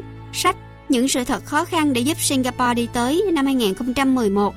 Khi một anh chàng học cao không muốn lấy một cô vợ học cao, tôi sẽ mắng anh ta dốt. Bởi khi anh ta cưới một người không đi học, anh sẽ gặp phải rắc rối. Có đứa con sáng láng thông minh, có đứa thì không. Anh sẽ vò đầu bứt tai cho mà xem. Anh đừng quên, nó giống như hai quân bài vậy. Hoặc là anh có J, Q, K, at với J, Q, K, at. Hoặc là anh có J, Q, K, at với toàn những 2, 3, 4, 5, 6. Vậy thì anh được gì? Anh chẳng thể có những cặp bài cao. Chưa kể có thể thua trắng. Sách Những sự thật khó khăn để giúp Singapore đi tới năm 2011. Nếu anh không cho phụ nữ học đại học tham gia vào lực lượng lao động mà cứ để họ ở nhà làm cảnh thì cuối cùng anh sẽ có một xã hội ngu dốt hơn. Rồi sao? Xã hội sẽ có ít người tài giỏi hơn, thế hệ sau sẽ nhiều người kém cỏi hơn, đó là vấn đề. Phát biểu tại lễ diễu hành ngày Quốc khánh tháng 8 năm 1983. Nhiều người vẫn còn thích lấy vợ ít học vì họ nghĩ rằng những cô vợ ấy dễ bảo hơn. Tôi lại nghĩ đấy là suy nghĩ thiển cận vì cuộc sống của họ sẽ không có sự đồng hành về mặt tri thức và con cái họ cũng sẽ phải học thêm nhiều hơn để đạt được điểm cao ở trường. Và quan trọng là con đường tiến thân trong sự nghiệp của họ cũng sẽ bị ảnh hưởng. Vì ngày nay để được thăng quan tiến chức trong chính phủ và các tập đoàn lớn, người ta cũng cần có một cô vợ có khả năng quán xuyến, đảm đương vai trò bà chủ mà thiết đãi các CEO hay chủ tịch, phó chủ tịch. Phát biểu trong tiệc tối tại Tăng Rong Paga nhân ngày Quốc Khánh 14 tháng 8 năm 1994, khi bọn trẻ nhà tôi còn đi học, rất lâu trước khi tôi đặt vấn đề phụ nữ học cao mà độc thân vào năm 1983, tôi và Ngọc Chi có dặn các con là sau này khi chúng lập gia thất, chúng sẽ hạnh phúc khi có những đứa con cũng sáng láng như vợ chồng chúng. Các con tôi đã kết hôn với người môn đăng hộ đối. Sách Từ thế giới thứ ba đến thế giới thứ nhất Câu chuyện Singapore 1965-2000 Năm 2000 Bàn về hôn nhân Vợ tôi là một nguồn sức mạnh lớn lao Tôi luôn tâm niệm rằng Nếu tôi có mệnh hệ gì Thì vợ tôi sẽ đảm đương được Việc trông nom ba con Bà ấy luôn đảm bảo việc nuôi nấng và dạy dỗ chúng Nên người Tôi không phải lo lắng về chuyện chăm sóc chúng hàng ngày Bà ấy cũng giúp tôi rất nhiều trong ngành luật. Bản thân tôi cũng vẫn hành nghề luật khi ở phe đối lập. Khi làm việc trong chính phủ, tôi thường không có thời gian gọt giũa các bài phát biểu của mình. Tôi viết nháp rồi đưa cho bà xã cắt gọt, chỉnh sửa. Tôi sẽ sửa bản nháp cuối. Tất nhiên, nếu bà ấy không đồng ý với quan điểm của tôi thì chúng tôi sẽ tranh luận cho ra vấn đề. Nhưng bà ấy cũng biết tôi phải đưa ra quyết định cuối cùng bởi lẽ tôi phải tập hợp các mảnh nhỏ lại thành một khối hoàn chỉnh thống nhất. Bà ấy là một người suy nghĩ rất thấu đáo và nhất quán, không nông nổi bao giờ. Tôi nghĩ bà ấy không phải kiểu người ưa nổi tiếng, như vậy tiết kiệm được rất nhiều thời giờ. Trong một cuộc phỏng vấn với báo Lian He, Zhao Bao, nhân dịp sinh nhật lần thứ 70 ngày 16 tháng 9 năm 1993, tôi và Ngọc Chi đã chung sống từ năm 1947. Vậy là hơn 3 phần tư cuộc đời chúng tôi rồi. Nỗi đau của tôi trước sự ra đi của bà ấy không thể nói hết bằng lời. Nhưng hôm nay, khi ôm lại quãng thời gian sống bên nhau, tôi muốn vinh danh cuộc đời của Chi. Trong những khoảnh khắc lặng lẽ, chúng tôi hay ôm lại kỷ niệm và thời gian bên nhau. Chúng tôi đã rất may mắn, và trong những thời điểm quyết định trong cuộc đời, may mắn đã ưu ái chúng tôi. Bao nhiêu năm qua, bà ấy đã ảnh hưởng tới phong cách viết của tôi. Giờ tôi viết câu ngắn, dùng thể chủ động, Chúng tôi dần ảnh hưởng đến phong cách và thói quen của nhau khi thích nghi và chung sống. Chúng tôi biết mình không thể mãi là những người tình nhìn nhau đắm đuối suốt cuộc đời và cuộc sống là một thách thức luôn hiện hữu với những vấn đề mới cần giải quyết và xử lý. Tôi có những kỷ niệm vô giá trong suốt 63 năm chung sống. Không có Ngọc Chi, tôi sẽ là một con người khác, có một cuộc đời khác. Bà ấy đã cống hiến cuộc đời cho tôi và các con. Bà ấy luôn ở bên khi tôi cần. Và bà ấy đã sống một cuộc sống đầy ý nghĩa và tình thương ấm áp. Đáng lẽ tôi nên thấy an ủi vì bà ấy đã sống một cuộc đời 89 năm viên mãn. Nhưng ngay lúc biệt ly này, lòng tôi nặng trĩu buồn đau. Mong ước cuối cùng của Ngọc Chi là các con sẽ đặt tro phần của chúng tôi bên nhau, như chúng tôi vẫn luôn bên nhau khi còn sống. Điếu văn của ông Lý Quang Diệu tại tang lễ phu nhân Kha Ngọc Chi ngày 6 tháng 10 năm 2010. Chúng tôi coi hôn nhân là cam kết trọn đời. Thế hệ gia đình ngày nay cả vợ lẫn chồng đều đi làm, có thu nhập, coi trọng hạnh phúc cá nhân hơn sự ổn định của gia đình. Bình luận trong một lần chat online với hơn 600 người do báo Straits Times tổ chức ngày 29 tháng 9 năm 2000. Ông Lý nói rằng ông và phu nhân thuộc về một thế hệ khác. Bàn về con cái Singapore là một xã hội gia trưởng giàu truyền thống của người Hoa, người Mã Lai và người Ấn. Áp lực có con trai nối dõi tông đường là rất lớn. Truyền thống này đã ăn sâu bén rễ từ lâu đời. Dù chậm, nhưng nay quan niệm đó cũng đang dần thay đổi bởi vì con gái cũng có quyền đi học, học lên đại học và có thể đi làm như con trai. Bàn về tư tưởng trọng nam khinh nữ của người Singapore trong một cuộc phỏng vấn với báo Observer tháng 1 năm 1974. Anh quản gia chạy 50 đến 60 thước để nhặt bóng đem về. Vợ tôi và tôi thấy thế liền bảo, không được, không được rồi. Nếu chúng ta ở đây 5 năm nữa, thì tụi nhỏ lớn lên sẽ nghĩ đời là vậy. Chúng sẽ nghĩ kiểu gì cũng có người nhặt bóng cho chúng. Thế là chúng tôi vẫn ở nhà riêng trên Oxley Road và tôi cho rằng như vậy tốt cho tụi nhỏ. Ông Lý Quang Diệu chia sẻ trên một diễn đàn đại học hồi tháng 10 năm 2009 về việc ông và phu nhân đã cố gắng nuôi con lớn lên tự lập ra sao. Và đó là lý do ông và gia đình không sống ở dinh thủ tướng Street Temasek. Nhà ở Istana nằm trên một gò cao nên bóng tụi nhỏ chơi lăn xuống dốc. Làm cha, Tôi không nghĩ là chúng thấy thiếu thốn vì thứ nhất, năm nào chúng tôi cũng đi chơi hai tuần, có năm còn đi hai lần, một lần một tuần và một lần hai tuần. Cả nhà cùng đi chơi Cameron Highlands hay Fraser's Hill để thay đổi không khí. Kể cả ở Singapore, tôi hay đi tiếp xúc cử tri và vẫn thường dắt các con theo độ nửa ngày, đôi khi vợ tôi cũng đi cùng. Trả lời phỏng vấn của báo Liahi rao bao nhân dịp sinh nhật thứ 70 ngày 19 tháng 9 năm 1993, ông Lý Quang Diệu được hỏi liệu các con ông có cảm thấy tuổi thơ thiếu thốn sự chăm sóc của cha vì ông bận biệu với các nghĩa vụ chính trị không? Quan hệ gia đình người Hoa Tôi tin rằng tinh hoa của nền văn hóa Trung Hoa không phải là Tết Nguyên Đán hay những lễ lạc cúng bái mê tín khác. Văn hóa Trung Hoa có những đặc trưng cơ bản nói riêng như việc coi trọng sự gắn kết giữa cha mẹ và con cái, anh em đoàn kết, vợ chồng hòa thuận, con cái hiếu nghĩa và vâng lời cha mẹ. Đó là những phẩm chất quan trọng của một xã hội văn minh, đặt lợi ích của gia đình và xã hội lên trên lợi ích cá nhân, tôn trọng và yêu thương cha mẹ, đó là những giá trị truyền thống cơ bản của văn hóa Trung Hoa mà chúng ta phải gìn giữ. Thách thức suốt đời tôi, hành trình song ngữ của Singapore năm 2011. Kiếp sau Tôi ước gì có thể gặp lại bà xã ở kiếp sau, nhưng tôi cũng cho rằng điều đó là không thực. Tôi sẽ ra đi như bà ấy đã ra đi, đơn giản vậy thôi. Nếu không thì thế giới bên kia hẳn sẽ là đất chật người đông mất. Ông già nhìn ra thế giới năm 2013. Về đồng chí, tôi muốn nói thêm rằng tôi rất gắn bó với các đồng chí cũ, đặc biệt là những người đã từng vào sinh ra tử với tôi. Tôi biết họ là những người đáng tin cậy, trong chiến đấu, họ không bao giờ bỏ rơi tôi. Phát biểu tại Đại hội Đảng Hành động Nhân dân PAP ngày 15 tháng 11 năm 1982. Về các mối quan hệ Tóm lại, tất cả những gì tôi nâng niu nhất là các mối quan hệ giữa con người với nhau. Vật chất của cải phù du không thể mang theo, mọi người phải sống cuộc đời của mình cho đáng. Chính bạn bè và gia đình mới thành kính, nhiệt tâm, lưu giữ linh hồn bạn.